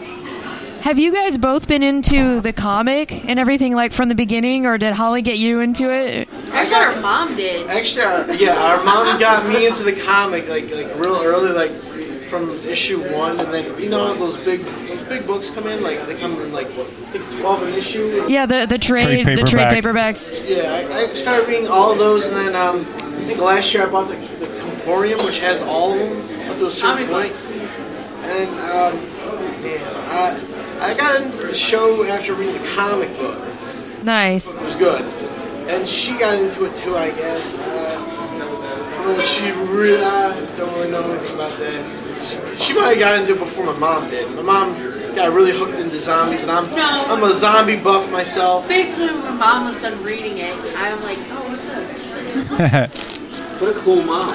It is. Yeah. She got us hooked on horror. And we're early. That's funny. Horror and sci-fi. Well, I remember Holly. I remember running into you a- a year ago at Comic Con, like randomly Right in the out on hallway. the pier. No, it was two years ago. Comic panel. Oh my god! Yeah. It was two years. That's right.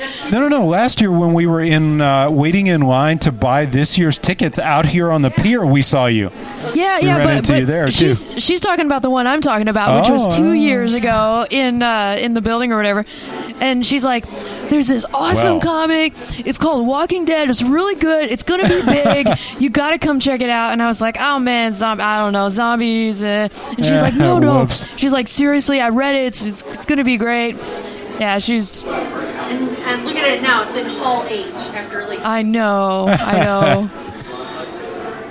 Totally. You knew Walking Dead was cool before it was cool to know it was cool. they actually the um the hundredth uh, issue just came out this week or something. oh yeah, yeah. They mentioned that in the panel that we were at. Dead Escape. Uh, You get a free copy. You get a free copy of that. Nice. but it's like seventy five bucks. Yeah. Yeah. Seventy five. Yeah, I heard.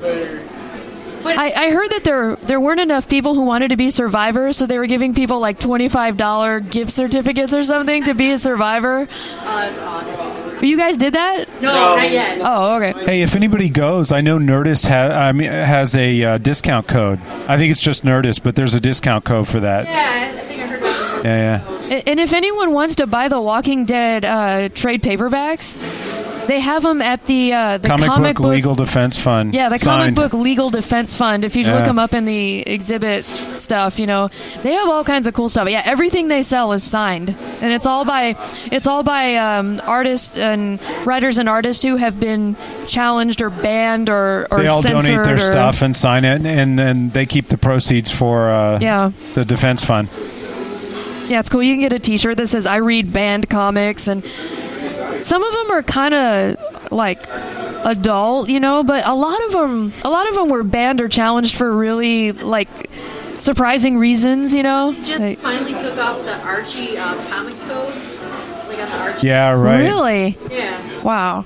Like it was like approved that that that sticker that they had to pay the company to like, oh it's approved for everyone to read. But it's Archie. Come on. Yeah. Right. So Well, oh oh um well we went to go see Walking Dead, but we had we sat through a bunch of other panels, and at the Big Bang Theory one, they gave uh, free um, for some of the people that uh, asked questions a free trip to space. tri- a trip to s- like they gave away more than one trip to space. One. Just one. Just one. Oh, Just one. that's amazing. Did a golden ticket style, Willy Wonka. nice.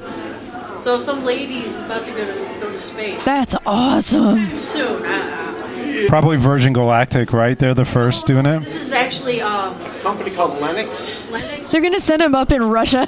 They're gonna like. like That- two that would be cool. Module or something. where Yeah. It takes off, and uh, you're with the astronaut, and you and him in the cockpit. Just that's it.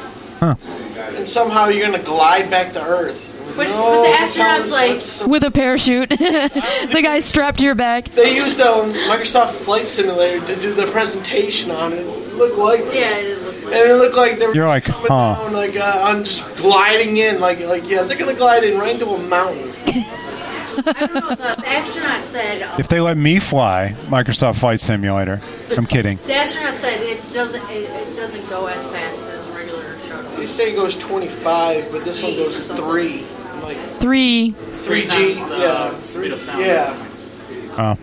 Like, it looked kind of iffy, like It's gonna yeah, you're gonna get into space. top of the atmosphere, Take a pill. Take and then it's You'll get into gonna arc space. back down, Yeah, red or blue. where they will just Take barely see where you end up. skim the edge of the top. it's a suborbital flight. Yeah. Yeah, Well, can can we go around and hear something from everybody? Like, like what was your favorite moment of the con, or did you see something really shocking or really embarrassing? Or okay, is it? It's Harrison, right? Yes. All right, Uh, Harrison. Resident Evil Retribution panel. If anybody was there, this this guy, this creepy looking guy in a Buzz Lightyear costume, walked up and asked the most ridiculous question I have heard at the con. He's talking. He's like Michelle Rodriguez. I like you. I like you. You're pretty. Like, would you ever have sex with me? And she literally broke out and, and told an embarrassing story. This guy looked. She's like, I knew this guy looked just like you. He was a creep. And, and, and the security grabs him, basically j- escorts him out of there quickly before you can get an answer. And the mediator, Ralph Garman, uh, says like, "Yeah, there's your answer, buddy. No." and I'm, I'm like, It happens every year. There's all yeah. We somebody that wants to do that. we got our first. There are fewer of them. It seems like this year, but we we heard our first in. Uh, I can't remember what it was.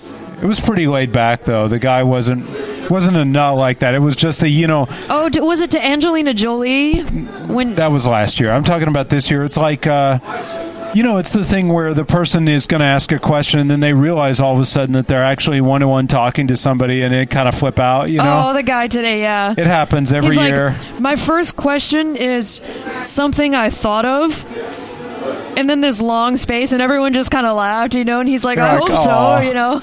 Yeah, the guy was like falling apart. It happens. I, want to know the guy who said that to Michelle Rodriguez. They're supposed to ask like the the person. The person says, "What's your question?" I want to know what did he say his question was going to be. Question was made, but when he came, I was like, oh, oh crap, I forgot what I said, and off the top of his head, he said that. Wow. And, then, and that's not even the worst of. Hall H today It was weird. You got Steven Yeun being embarrassed on the Walking Dead panel. Uh, Big Bang is getting uh, death matches for for nerd uh, nerd, Nerd- death, death nerd- match. Nerd, uh, Nerd duels to the death. or something. I don't know. Most of the questions were done by eight-year-olds. Yes, a lot, a lot of kids. Oh well. Eight year olds, dude. What about Don? What did you do? Well, I at dawn I joined um, and Lady D. I got here about 5:30 in the morning, and so I got to go do Firefly, but um, which was amazing. But um, Connor Az is here, and so, Woohoo! um, it was good to meet him, by the way. I've I've had fun being. This is the first time we've been at a con and we've actually done things together at a con. And so last night we were with um, Lady D and Top Gun and we did um, Dr. Horrible's sing along blog last night. And then uh, today Connor and I went to the Falling Skies panel, which Wil Wheaton moderated, and Nice. Nice. he was a great moderator. So I've enjoyed be, doing con things with him. Usually we go to a con and we kind of go our separate ways. So that's been kind of fun to have some uh, mommy and me time together. And I'm sure that's what he calls it. wait, that, that, that actually is what we call it, Oh, mommy and me. oh, that's nice. Um, so that's been fun. But Firefly, I cried too, and, and you know, Oh, yeah. uh, all through that panel, it was. I just want to. My one thing I want to say about the Firefly panel was how exciting. It, I'm going to cry if I talk about it, but Aw. they were so excited to be there for us, and that really showed. I'm going to cry. I don't can look at it. I'm going to cry. That was just really cool to see that in that in that expression in everyone's face up there that they were just so excited to be there, and so that that's what part of it made it so cool. Um, lots of fun. That's awesome. Well, I know, uh, like Amy, I know some of you guys um, aren't at the con. Like you're here in town for the meetup, Yeah, and you're not doing the con. Uh, What are you doing while you're in town besides this? I drove down from LA about 11:30 today, and I walked around the gas lamp district. Um, there are tons of stuff going on. I was by the Hard Rock, and they roll out this meat counter. And Is that a euphemism? it's like one of those like meat counters, and they're giving away body parts, like hands and feet, and they're wrapped in cellophane. Oh, they're pastries. Yeah, and they had to close down the street because there was like this rush to these people trying to get like hands and feet wrapped up in these like little meat counters. They were wait. They were like, oh, I think I saw those. Yes. Yeah, yeah, yeah. They were like, uh, wait, was it edible? Was it actual food or? Yeah, they were edible, but They were life size, right? Yeah, I saw people posing with them on those styrofoam platters that you get like ground beef on with like the, the wrap over it, the clear wrap. Yeah, yeah, and they were like holding it up to the camera. I, I came within like one person of getting one of those. Oh, Close it down. I'm like, I want my foot. but I actually spent the day at um, Zachary Levi's Nerd HQ. nice, I nice. saw some of your tweets. The Guillermo, Guillermo del Toro panel there. Nice. The most surreal part of that was I was in the bar area, and within like two feet of me, Zachary Levi walks by, and he has that that weird facial stuff. He's doing Thor 2 right now, so he has like a weird face. Uh, Facial hair like structure, and then like Thomas Riker. literally half half a minute later, Larry King walks by. Yeah, Has his head in suspenders. he's he's his own bobblehead. And him and Zachary Levi just hold this impromptu interview like two feet in front of me for 15 minutes, and I was like, "This is the weirdest day I've ever had." That's aw- yeah. There was a panel today where Larry King was interviewing the guy who did the voice of Optimus Prime. So that must have been It, it was even though I have didn't have the con experience in the convention center, the outside, everything else going on is just as fun. So Oh yeah, the whole city transforms. Um, have, Uh, Amanda and Jim, have you guys seen any of the the gas lamp at all? Uh, no, we've mainly just been hanging out around uh, this area, like Seaside Park, Yeah. Seaport Village, or yeah, whatever it's called. but um, we hooked up with Amy and Trish earlier uh, before the dinner, and uh, at in Trish's hotel, we actually got to see like a Tahmoh Penikett and Michael Trucco like eating lunch with uh, ladies. That's awesome. Stalker, stalker. oh, that was Trish. Trish, you've been doing you've been doing like uh, extra con stuff, right? Like, I've done Nerd HQ. yeah. Um, I've ridden in my hotel elevator with Michael Trucco. Nice. Danny, I had a nice conversation with Danny Pudi. Um, Nice. and From Yeah, yeah. I was wearing yesterday a T-shirt. Was it the Greendale one or the? Troy and Abed. Oh yeah. Oh yeah, I saw that. That was awesome. Burton, Ernie, Troy Nova. And I got in the elevator, and he got in at the same time. I didn't realize who it was. And he said, "Hey, I like your shirt." And I turned to look at him just to say thanks because I'd gotten a lot of compliments on the shirt yesterday, and realized um, you're on my shirt. And he was really, really nice. He's like, "Oh, I really like your shirt. Did you make it?" I said, "No, I got it from TeeFury." And he he was really cool. So yeah, That is awesome. that was uh, pretty cool. But yeah, Nerd HQ was really fun. It's really good. It's a pretty small venue inside, right? small venue. Uh, all of the proceeds for the panels are going to Operation Smile. Nice. Like th- they're twenty dollar tickets. It's a very intimate space. It's like less than three hundred people, and you get a whole hour. You can ask put whatever you want to to the panelists. It's really fun. So if you can't get into, say, the Firefly Planet, they had Nathan Fillion and um, uh, Adam Baldwin show up, too. and Zachary Levi kind of moderates it. But it's just super awesome to have that in addition to the con. You can go and do that. Yeah. That is awesome. Yeah. That is awesome. Raul. Hello. Well, uh, one of the things that jumped out the most for me was uh, the Walking Dead panel, where um, the the actress for Lori, uh, her name is Sarah, I believe. She actually um, she was discussing the whole issue with her character being such an crazy woman, and uh, that was quite awesome because she even got a little bit personal at, at the end of her, her what she was saying. She was at the grocery store once and with her 12 year old girl, and a, a guy came up to her saying, "How could she do that?" and be a homemaker because everyone's so upset. At Wow. It's a movie. wow. She even got a little personal and explained that she's a nice lady. portraying this I'm not a homewrecker. homewrecker, yeah. I'm just portraying a homewrecker. I'm not. I can I can totally see like some of the the real basic confusion because you know when I I saw random actors yeah yeah you see their face like we saw um, Mark Christopher Lawrence today just going down the escalator by us and the first thing that popped in my Big head Mike I wanted to be Chuck. like Big Mike but I'm like okay he's not Big Mike you know and I you know couldn't get it out articulate it in time so I was just like hey we're big fans you know he's like thank you but to actually go up to someone and start yelling at them for what their character did, that's a little. It's, it's a little bit extreme, but yeah. Yeah, that's like. that's like four steps beyond. But um, everything else, yeah, it's been great. I I got lucky to be. Uh, I got online around uh, eight in the morning. Got a bit late, but uh, I was able to get into the Big My Theory panel and Walking Dead, which is usually not the case. Last year, I got in line at nine o'clock in the morning, and I was able to get into Ballroom 20 at 5 p.m.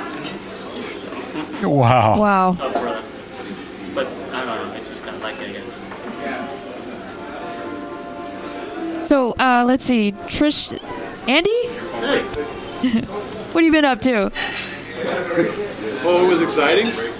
Uh, well, other than being in the same room as Summer Glau, Legend of Korra panel was a big highlight for me Nice. because they did um they did a live table read and they sort of showed slides from the show and they had all of the voice actresses there, so they did scenes from all the episodes, and then at the end they did what they called a walla, which is when they record the audience for like a crowd sound effect.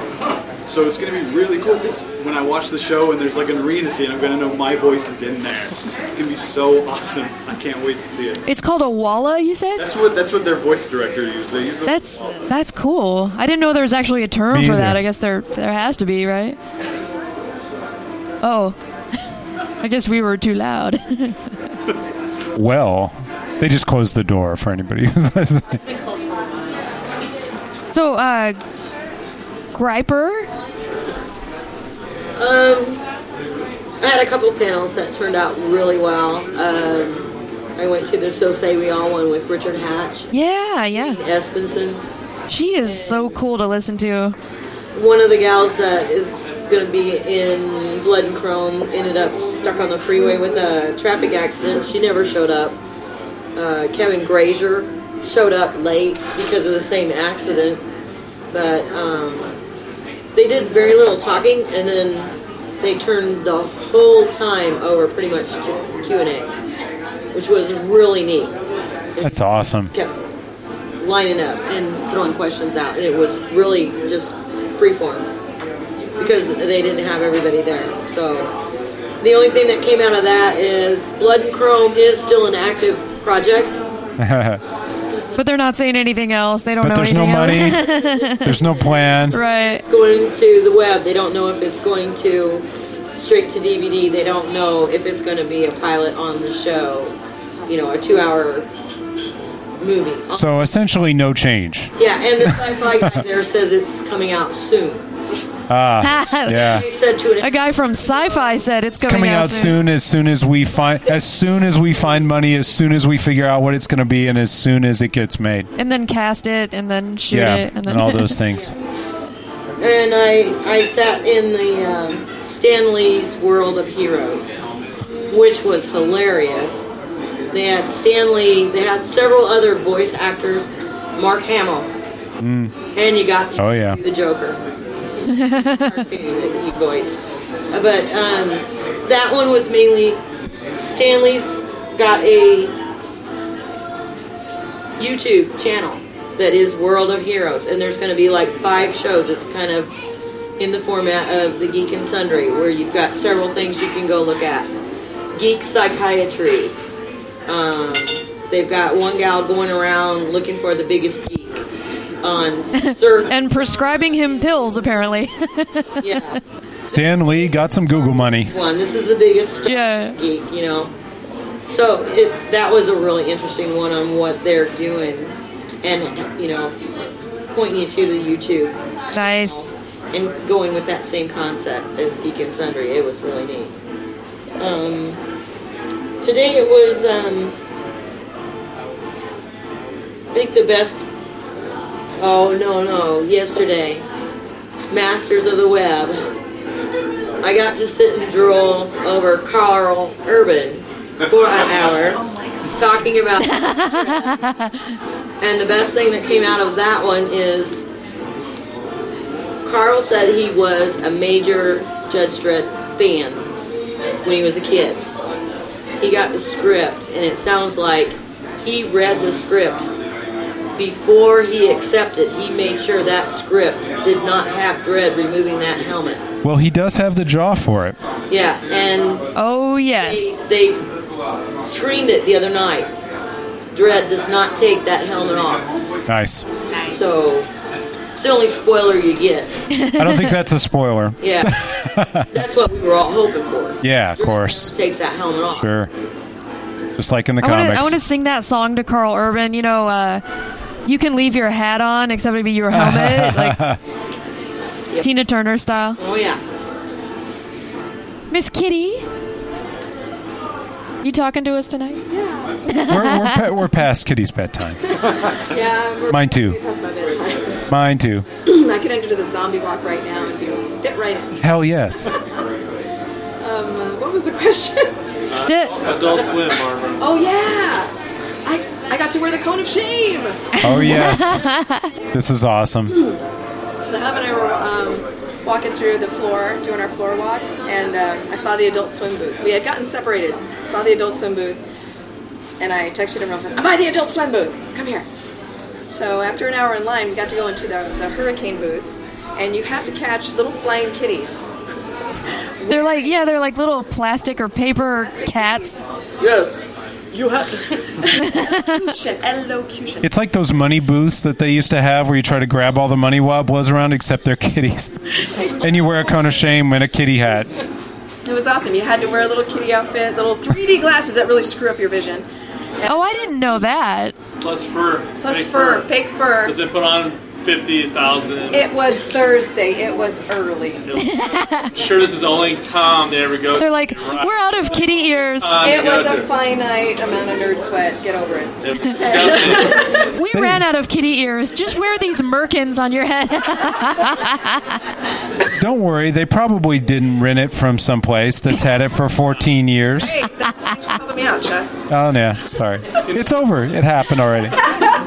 That's a whole lot of kitty on kitty there. Oh, there was a lot of Oh, my. food, let me tell you. but um, so they blow the, the stuff, and if you wear the cone of shame, you're in there for five seconds. Because it's easy. Uh, yes, exactly, and it all falls into the cone, and then what, uh, whatever number you get de- determines your prize level. And then Is that like the game where you pick up the floating duck and whatever number is on it, they, they give you below this line? And I scored 14 kitties, and uh, and I got a certain prize level. And then the hub goes in. He has to wear the kitty fur. The gla- it's hysterical. I got fun. posting photos. Stand by. Nice. And uh, he gets in there, and he's so darn tall. He's six six. He starts picking them off the ceiling. he just reaches out and just tick tick tick tick. And the people who are watching the hurricane, but they're going, I bet they changed the rules now. Look at that guy. But get this: if you get, there's three. Uh, there were like three.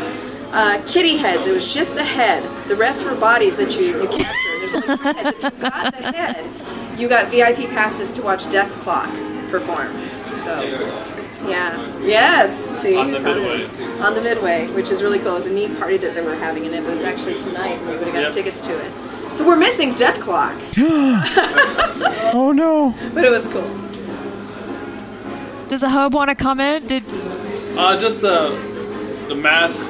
The con has gone so big. We've been here since '96, and it's it's just getting larger. You, there was nothing ever on the grass besides people, but now there's just so many venues, and they they buy people's shops for a week, and they just pay ten thousand dollars wherever it is to buy their shop, and they just bring in you know sci-fi, whatever, some game and stuff. They they bought over some guy's shop for Magic the Gathering that had Magic the Gathering tournaments all weekend long. And you look out uh, at the back of the con, it was just grass before. Now there's there's tents for everything now, and it's amazing to have all the. It's, it's a Batman by the. Uh, yeah, we saw we saw the Batmobiles display, and oh, didn't have that before, and it's just amazing. Cool. Take over restaurants. They have the Grim restaurant. We went to that. That was kind of neat, and it's just amazing how this.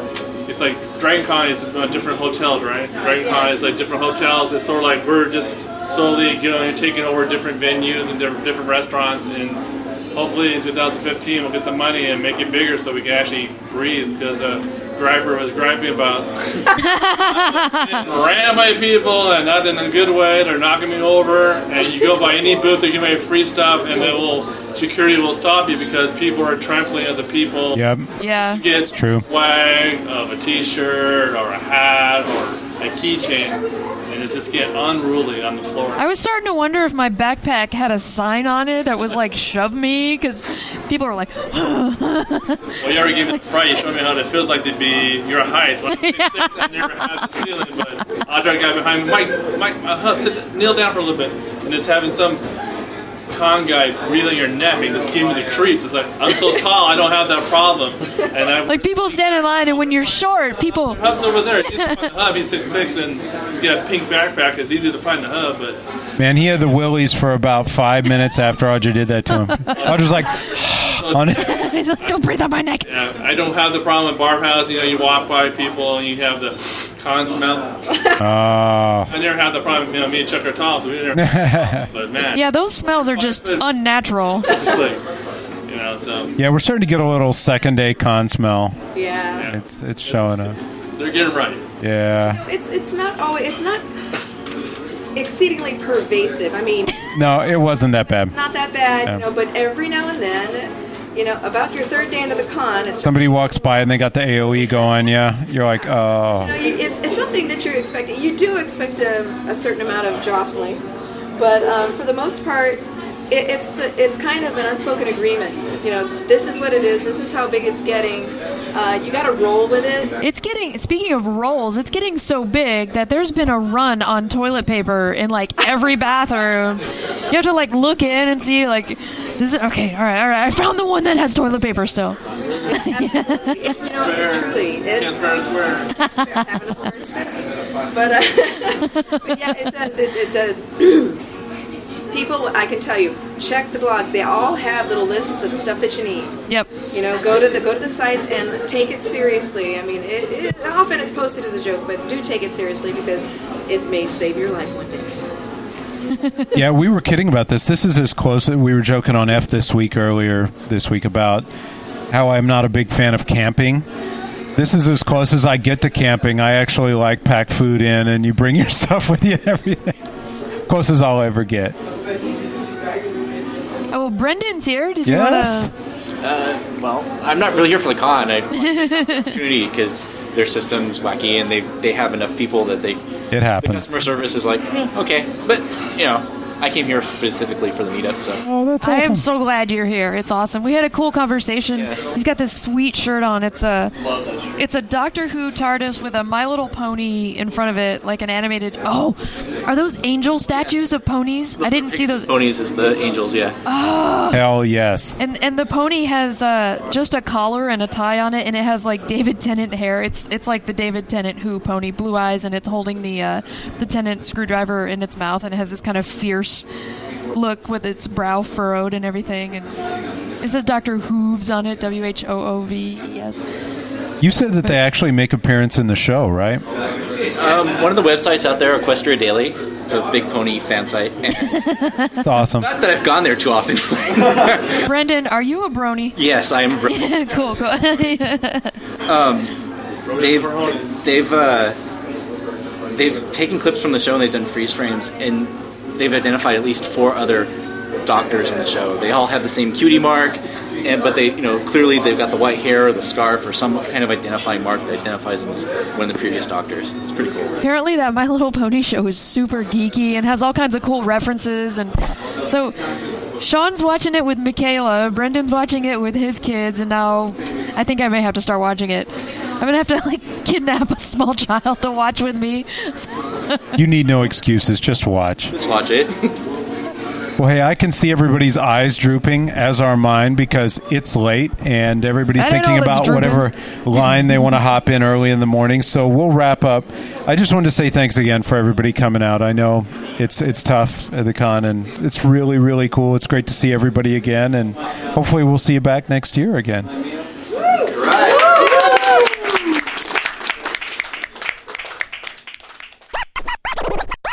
Yeah, the meetup was really fun. It, it meant a lot that uh, people were able to come out and hang out, and I, there were a number of people who came to the meetup again this year uh, who didn't come to the con, just came down from nearby. I to, know that always blows me away that people will does. come in from out of town just for that brief, you know, hang out, have a meal, chat with friends and, and GWC, you know, people who share your interests and stuff, and then head back home. Some of them multi-hour drives and. I was, uh, you know, I was getting tired, and I've been, I've been managing my sleep a little better. Uh, it's making me more of a happy human being, which is good. Uh, and and My I, lack of sleep makes me less a human being, and not even happy, just less a human. You know. Yeah, exactly. And I feel like I'm more for taking care of it, you know, now. but uh, it, it works both ways, right? Yeah. Oh, yeah. But uh, I felt like uh, even through that, I uh, I had some really cool discussions there, and uh, it, it was very much an important part of the con experience from for me. Oh yeah. No, that's cool. But- and it's cool you got to sit down with you know and, and record some stuff and everything while you're out there. We saw a couple of cool panels, though. Uh, we saw the uh, we did uh, even though we spent so much time on the floor and had had fun with that. We saw the Archer panel first oh of all. my god, that was so funny! they they did a screening of the the first episode from the new season that'll be shown here pretty soon. and it's everything you would hope it would be. Last season was amazing. and they're continuing it. Let me just put it that way. I I have I was very skeptical that they could go up and take it in the same direction. Oh man, this was And Me too. do. it was like They the best keep arch I've it. ever seen. It I mean, was. Uh, It's it's sort of like Venture Brothers was. They don't have a bad series. uh, they just keep getting better and different and weird and everything. I, I I love that the characters are all completely dysfunctional and you love them all. You know. The Well- panel was really entertaining. It was. They had uh, H. Jon Benjamin, of course, who Archer. voices Archer. Uh, Aisha Tyler. Um, Crap, the guy who plays Cyril Figgis. Um, Chris Parnell. Chris Parnell. Cyril And then Amber. Figgis. Uh, Cyril Figgis. What's her name who voices Pam? Amber Nash. Amber Nash. Yeah. Yeah, and they were talking about their favorite lines from any character in the Amber show. Nash Oh, this is every single Pam. Pam. Pam, okay. Every single person on the panel said their favorite line was a Pam line. And they went down the row and, and said, you know, like did an impression of the line. They were quite. They were different Pam quotes, but whenever somebody would say, "Oh," and everybody would be like, "Oh, yeah, I can see that." I can see that. Yeah. Sorry about your homie, homie. yeah, Yeah, Aisha Tyler's hard to was drop the, a deuce, uh, dear. Made it kind of hard to drop a deuce. That was Aisha Tyler's favorite one, I think. Yeah, Yeah. I, I don't know. I, I I think my favorite ones are probably Carol or Cheryl or whatever she goes by. But right, yeah, they they were calling her Carol Cheryl, I think. yeah, yeah. Because she originally changed it so Ar- Archer would notice her and like her, and Then Crystal. She changes it all the time. Yeah. yeah, it's, it changes all the time. And then you find out she's a railroad heiress and she has her own cars, and you know, Madam Holy has hooked up her personal cars. You know, and uh, you realize she's just that dysfunctional and literally crazy that she works for for ISIS, and, and she's been institutionalized several times, and she's crazy. I I love her. But yeah, yeah, you know the fun thing is, is that the in the new arc the characters continue those paths that you love, nice. and and you still it just deepens them as they go. I think on the panel, I I was you know and and listening to her on uh, uh, Aisha Tyler's podcast, which you should check out if you haven't. Um, back a long time, she had uh, Amber Nash and gosh, who is it that plays Cheryl Carol Cristal? I can't remember. I feel dumb. Hang Yeah, on, I'll look it up real quick. um, anyway, they she had both of them on. the The funny thing is that Amber Nash is actually, I think, the most like her character in some ways. I mean, she's not a, a drift, uh, a professional drifter, amateur drifter slash uh, fighter, a cage match fighter, but Fight Club But she does have an attitude that's similar to Pam's, you know? Uh, H. Jon Benjamin, of course, looks nothing like Archer, as I always say, who does? Yeah. Uh, but but is him pretty much sounds like him when he talks normally it's not i don't think it's a big voice he puts on unless he's doing it all the time and uh, uh, aisha tyler of course you know not like lana in important ways but If you've ever seen her stand up, she has that same kind of attitude. yes Judy Greer. yeah judy greer of course yeah Cheryl. She, on the Wikipedia page, she's listed as Cheryl slash Carol Tunt. Yeah. And uh, yeah, anyway, really fun panel. Uh, good time and super looking forward to the next season. Uh, we saw the Robot Chicken panel. With Seth Green. With Seth Green, yeah. that was awesome. Who is amazing. Yes, he is. I'm a huge Seth Green fan because I just love the fact that for the longest time and before it was kind of a thing like it's becoming now, he was doing his own thing, taking his cash and creating things because he just loves to create things.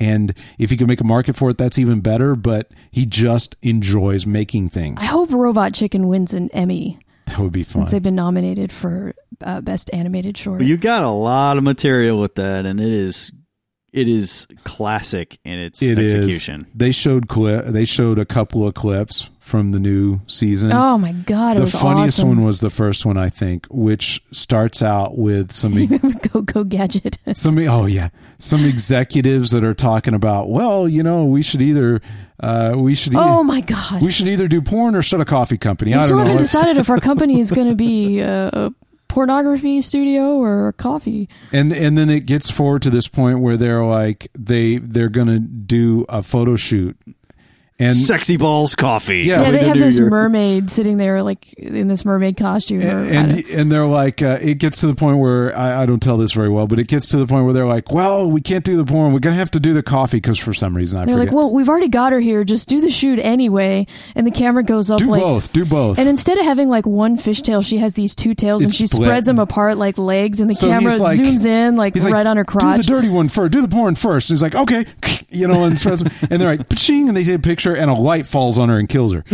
and and they're like, crap. Well, we'll just crop it and use it anyway. And he goes, They're like in her honor, yeah. And then And they, it's- they show this circle forming around her face It's with the like the, two Starbucks fish tails logo. on either side. It's a Starbucks logo. and if you look, it's the Starbucks, Starbucks logo. logo. nice. And- Mermaid porn.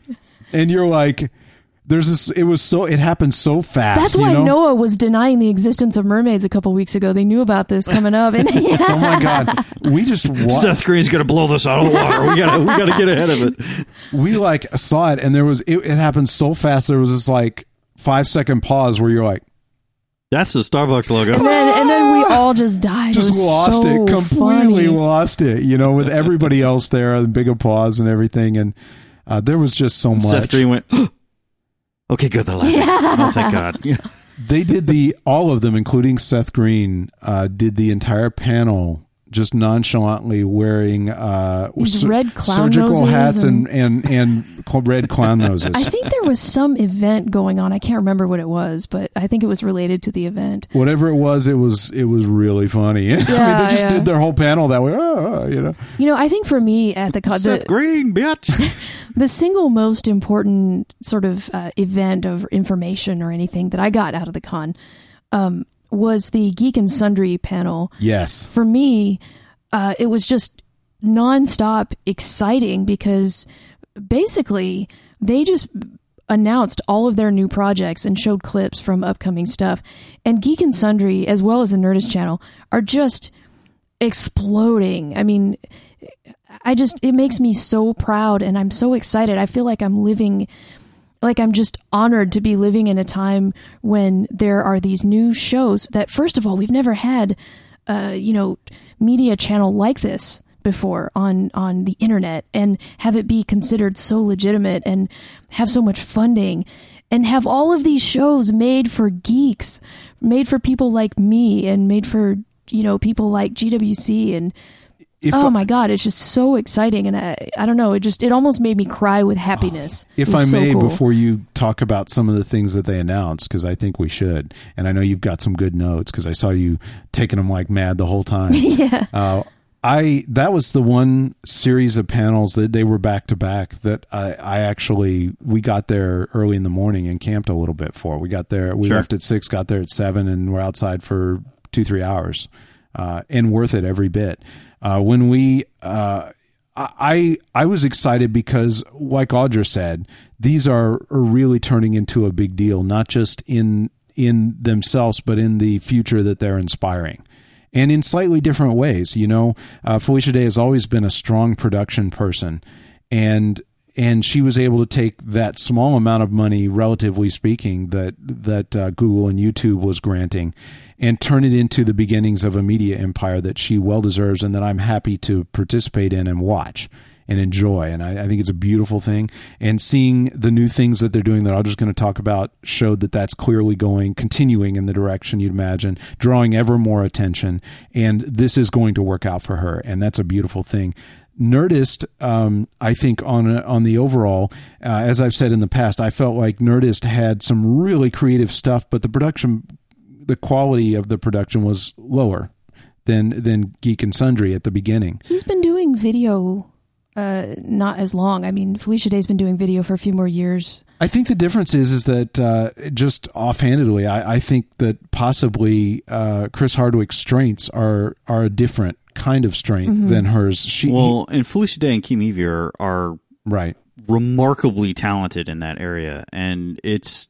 I mean, if you're not, I mean, because when you first start out with that stuff, you don't have that kind of cash. You don't have, so you have to rely on the strengths that you have, and that may not be one of his overall. Well, he I think he's an organizer, Yeah. more than he is a production person. I mean, Yeah. I, I think that uh, and and it shows in the way that they also are having amazing success, but a different route. You know, for Yeah, him, yeah. uh, Nerdist Industries uh, was recently acquired by Legendary Pictures, and you know, if you worry about that, let me dispel any of that. They showed a kind of a teaser, Sort of a trailer with a bunch of clips. call called a sizzler reel almost of the new shows coming up Holy crap! essentially take Yeah. all of the stuff that you loved about his existing work on YouTube with a dose of much more with much more organization because they can bump the production value to full on TV quality everywhere. Yeah, they probably gave him a production crew that knew what Right. they were doing and said, "All right, now what do you want to do?" And let me tell you, it is incredible. I mean, it is stuff. Almost all of it was like, I got to see that. I got to see that. I got to see that. Yeah, that. let me give you some And I just want to say, last of all, I think that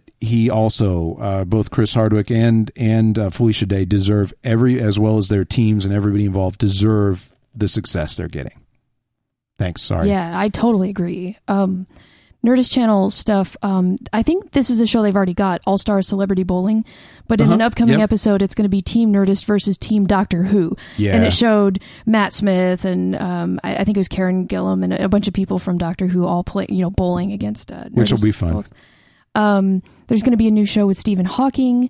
Um, is that a Neil deGrasse Tyson? Is that a different show or No, what- same? I'm pretty sure that what that is is going to be a video version of Star Talk. Mhm. You know, which is Um, really cool. And then Bill Nye is that a separate? I don't remember. I Okay, think. there's something with Bill Nye because my, my notes are kind of sporadic. I, was, love Bill Nye. Yeah, me too. I do. Yeah, and Danica McKellar is going to have a show on there about math, uh, aimed at. I, I think it's going to be aimed at girls or at least at young people, but it's a, a math program. Yeah, he, she she uh, was on the Nerdist podcast a while back and talked about that, and she's been very big in that world. So that I'm sure the show is targeted at at that sort of thing. Cool. Uh, there's the Just Cause, which is a cosplay focused show. Uh, I don't know if you remember, and I'm so bad with the names, but uh, if if you saw the clips from uh, whether you saw the episode, or the whole movie or not, but uh, the episode for A Fan's Hope, the movie about Comic Con. Uh, Oh, th- Morgan Spurlock's movie. Right. There were uh, there were two Mass Effect cosplayers in it uh, that got a lot of. It's in a lot of the clips because you can see they did a Shepard, a female Shepard, and a a, a Wrex uh, uh, with a with a full motion face and everything. They had some problems getting it working in the movie. You could see. I don't know if you saw any of that. The two of them uh, and and her and I think I think both of them though are hosting this show. And I thought at first it was when you always worry a little bit when they're like it's going to be a cosplay show. You're like it's going to be it's going to be boobs. The whole thing's going to be look boobs, you know, which is the kind of I don't know the downside of cosplay. Not not the boobs, I don't rather necessarily think that's could no, be no, considered I think you would in what I'm saying. It's not the boobs; it's the people that don't aren't interested in anything else that are there to see skin and don't care about what's going on or what the people are doing or anything. It's all about the skin, and uh, it's not porn; it's cosplay. And yes, it can be sexy, and that's cool, but it's cosplay. Otherwise, it's just porn. You know, Well, what's important is the connection to the character and how well you represent it. right? And if that's sexy, that's fine. That's what I'm saying. So I, th- you always worry. Not in the least is this. This is obvious. Think of it like this. This is almost like uh, MythBusters or, or or Make or something, but all about cosplay and props and stuff like that. And Well, if you think about it, it's it's every bit as complex as like the costuming industry in movies and Hell everything, yes. except that it's more widespread. DIY. Uh, they don't keep the secrets, you know, like the movie industry does, and it's on a much lower budget. And Sometimes. the, the stuff that you can do. Well, sometimes it is, but you know, the general cosplay experience Yeah. is homegrown. Yeah. And what you can do for that now, a lot of people take that a lot further, and a lot of people who do cosplay are actually in costuming and can do incredible things or learn it, Or could be, even if yeah, they're not, Or could yeah. be, you know. I mean, my niece is now into that, and Right. and doing exceptional. well. She just accepted her first job uh, in the industry, Good so uh, it's really cool, and she does that kind of thing. So you can do this, and it's it's cool, and it's cool to see, and it's it comes from a passion that I think is often misunderstood, which is cool, and it would be cool to see a series that illustrated that. Yeah, I agree. hope. I hope. I think they it do. will. Yeah, Uh, the, the Geek and Sundry shows. Um, uh, obviously uh, the one that we've been talking about all over, uh, written by a kid. Oh my god, that was funny. hilarious. They showed the first episode. Yeah, it premiered uh, this past Wednesday, and uh, just awesome premise where they get kids, you know, like uh, who, who have created their own stories. And the the one, the first one that they showed us was this kid who was he looked like he was about maybe I don't know seven or something, and he had written the story called uh, what was it, Smash. Do you remember it? Crap, I don't remember. Monster Smash or, or, or something Yeah. like that. But anyway, um, it came out. It's out now. yeah, As last Wednesday, it exactly. came it's out. Um, and there are these two guys who run the show, and they're sitting in this room just interviewing this kid about his, asking him about his story and asking him to tell it. And then it cuts back to these like, you described this really well, Chuck. How did Oh they, yeah, so so they have the kid tell the story, and you can picture them sitting there, and the kid's like swinging his legs in the chair, and he's like, "There's a monster, and the monster attacks the city," and and then they were like, "So is the monster like? What does he look like?" And they're like, "Well, he has two. No, he has one eye, and then whatever." And they keep changing it. And yeah, you like see you, it like you see the monster, and they've they've created it with like this really really well done. Yeah. But you know, obviously, kind of childlike, but but still professionally done artwork. And you see this like purple monster, or whatever, and he's like, oh, and he's green. And then the purple, mon- they, you cut back, and the purple monster like goes ding, and it's green all of a sudden. And Nice. then, And you then know, there are little in jokes like like he's like, and then the squat team shows up. So and they're like, they're like, really a squat team? He's like, yeah, squat team. and so they're all they're all like squatting down the whole time. You know, the whole time they move and fight, they're all squatting down from then on out. Nice.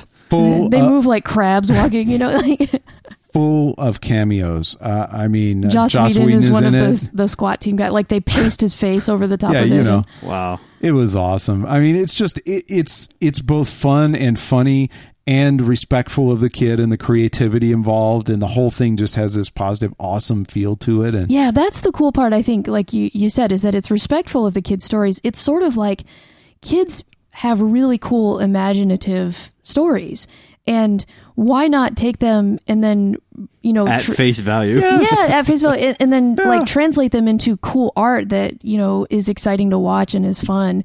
And so it's not making fun of the kid or anything. It's it's not denigrating the work. It's like it's showing it in a way that adults appreciate. I, I loved it. I will be watching that Yeah, show. it, it was really really funny. I will. Um, I have in my notes it says Dark Horse returning, and I don't know Those are the Dark Horse motion comics. Okay, all uh, right, they had a whole kind of season of them, and and they're going to be coming back shortly with more. Sweet. sweet. Um, there's a new show called On the Table, and I'm sorry, I don't remember what that was about. I I think it was something uh, again about gaming. Um, There's a bunch of new stuff. Yeah, yeah. I mean, Uh, it's just a bunch of people sitting on a table. there's a there's one called Frontier Geekage, um, Vaginal Fantasy, which is Felicia Day's um, book club. Like it's her and two other women that talk about romance novels. Vaginal Fantasy is officially moving to Geek and Sundry. Um, and they're doing these hangouts uh, at 8 p.m. every Tuesday. So I'll have to check out that. I think it's a Google Hangout. Um, there's going to be a show called Penile Code, which is like the guy version of Vaginal Fantasy. Um, they're doing a monthly writers hangout. Um, and she said that uh, July 27th, the day of the Olympics opening ceremony, is also the fifth anniversary of the Guild. Uh, season six is more guild coming, by the way. Yep, more Guild coming. Season six is on its way, and she said that they will definitely be doing um, more Guild music videos next season. Nice. So hey, uh, we should really wrap up because uh, Yeah, we're oh my goodness, along. there's so much, But yeah. and there's obviously things you could talk about absolutely forever. I did want to go ahead uh, as we wrap up and announce our next arc. Which is starting next week, and it's a B movie arc. We're gonna have some fun watching some movies. We that need you to have it say that with like a bunch of reverb. B movie. I'm a little lazy because I, I don't have much production time and I got a lot to do I today, know, so that's not going to happen. But I, I do I do want to let everybody know that uh, the first one is going to be the movie Trancers, and uh, Sean was describing this to me as we were picking the movies for this. And uh, let me just say, I, I think this is enough. he had me at Scooter Chase. Yeah, there's So- uh yeah, it's one of Helen Hunt's earlier movies. Uh, it may even be her first one. I, I was looking up. Uh, the it's it's a time loop type thing, and a a uh, the original date was uh, 1985, and it was Well, it was it was pretty terrible. Enough said. Yeah, but we're going to there's a have a scooter great time. chase. Well, it was a Just stop movie. at scooter chase. Scooter chase is enough, I think, to sell anyone. Uh, it's going to be a lot of fun. We're going to have fun with it. So if you get a chance, check out Tracers. Trancers. Trancers. Trancers. Yeah. Sorry, Yeah, my bad. 1985 My bad. With Tim Thomerson. It's important to know. And uh, uh, right, uh, on uh, August 4th, we're recording the next one will be Total Recall, and then after that will be Judge Dredd. Now, And these are the originals. Yeah, the Yeah. I am the law version. Absolutely. Yeah, ironically, I was going to say these actually line up with the release of remakes of both of them. So, uh, no spoilers though. We're showing the old, we're watching the old ones. You can watch the new ones in the theater and it'll be fun, I think. So, Hell yeah, it will. uh, I'm, I'm trying to find out real fast if that was Helen Hunt. It was not Helen Hunt's first movie. No. it- it oh my God. she was in Swiss Family Robinson. All right. Anyway. so time to wrap up. Audrey, you got anything to add here at the very end? No, just um, I will look up the names of the small press people that I talked to and uh, and Yes. get that online so Sounds so that we can share that information. But uh, but thanks for uh, tuning in to hear about the con experience and. Uh, You've got to watch these Geek and Sundry shows and and Nerdist. It's it's awesome. It's TV made for geeks, made for us. Ja. Yeah. John? Aw. Uh, well, uh, thanks for hanging with us through uh, the Comic Con stuff. And uh, I my life is consumed right now with Dragon's Dogma. Uh, I have basically stopped all other gaming uh, to play it, and it is awesome. So uh, if you're in the market for Dragon uh, role playing, awesome. That Thanks, uh, thanks for all the uh, other comments and everything like that. Especially people who said nice things. That's that's a rarity for us. I actually, I actually want to. Th- that's very much what I wanted to say, and I, you said it well. I, I think uh, love to hear anything, of course, but I, you know, in the last couple of weeks, uh, we I've gotten a few nice comments and things from people, and it just really kind of made made my day. I mean, you know, you're you're used to the stream. Like I am a big believer, and if people aren't complaining nobody's listening you know? Yeah. so it's a good thing but uh but it can get you down sometimes. And and hearing from some of you about what you did like really cool. Means a lot. Uh thanks so much. And uh we'll see you next week. On behalf of everyone here at GWC, thanks for listening. And thanks to all who make GWC possible, including producer Soleil, forum moderators Badger Spoon, Pike, and Frack and GWC Book Club Maven Casilda, and tech guru Juan Drew. Remember, if you'd like to share your opinions with the GWC crew and listeners, you can call us anytime at 214-296-9229, extension 701. You can also contact us via galacticwatercooler.com, our website and blog. But you should really spend some time over on the GWC forum. GWCers really are the friendliest people in sci-fi. We're always rewatching or group reading something fun. You might even find a GWC meetup somewhere near you. GWC is funded by advertising and by listeners like you. For information on how you can donate, visit galacticwatercooler.com slash support. Finally, special thanks to Ferris and his friends Encoder and Jim Minadeo for GWC's sweet theme music. For more Encoder, visit them at myspace.com slash encoder.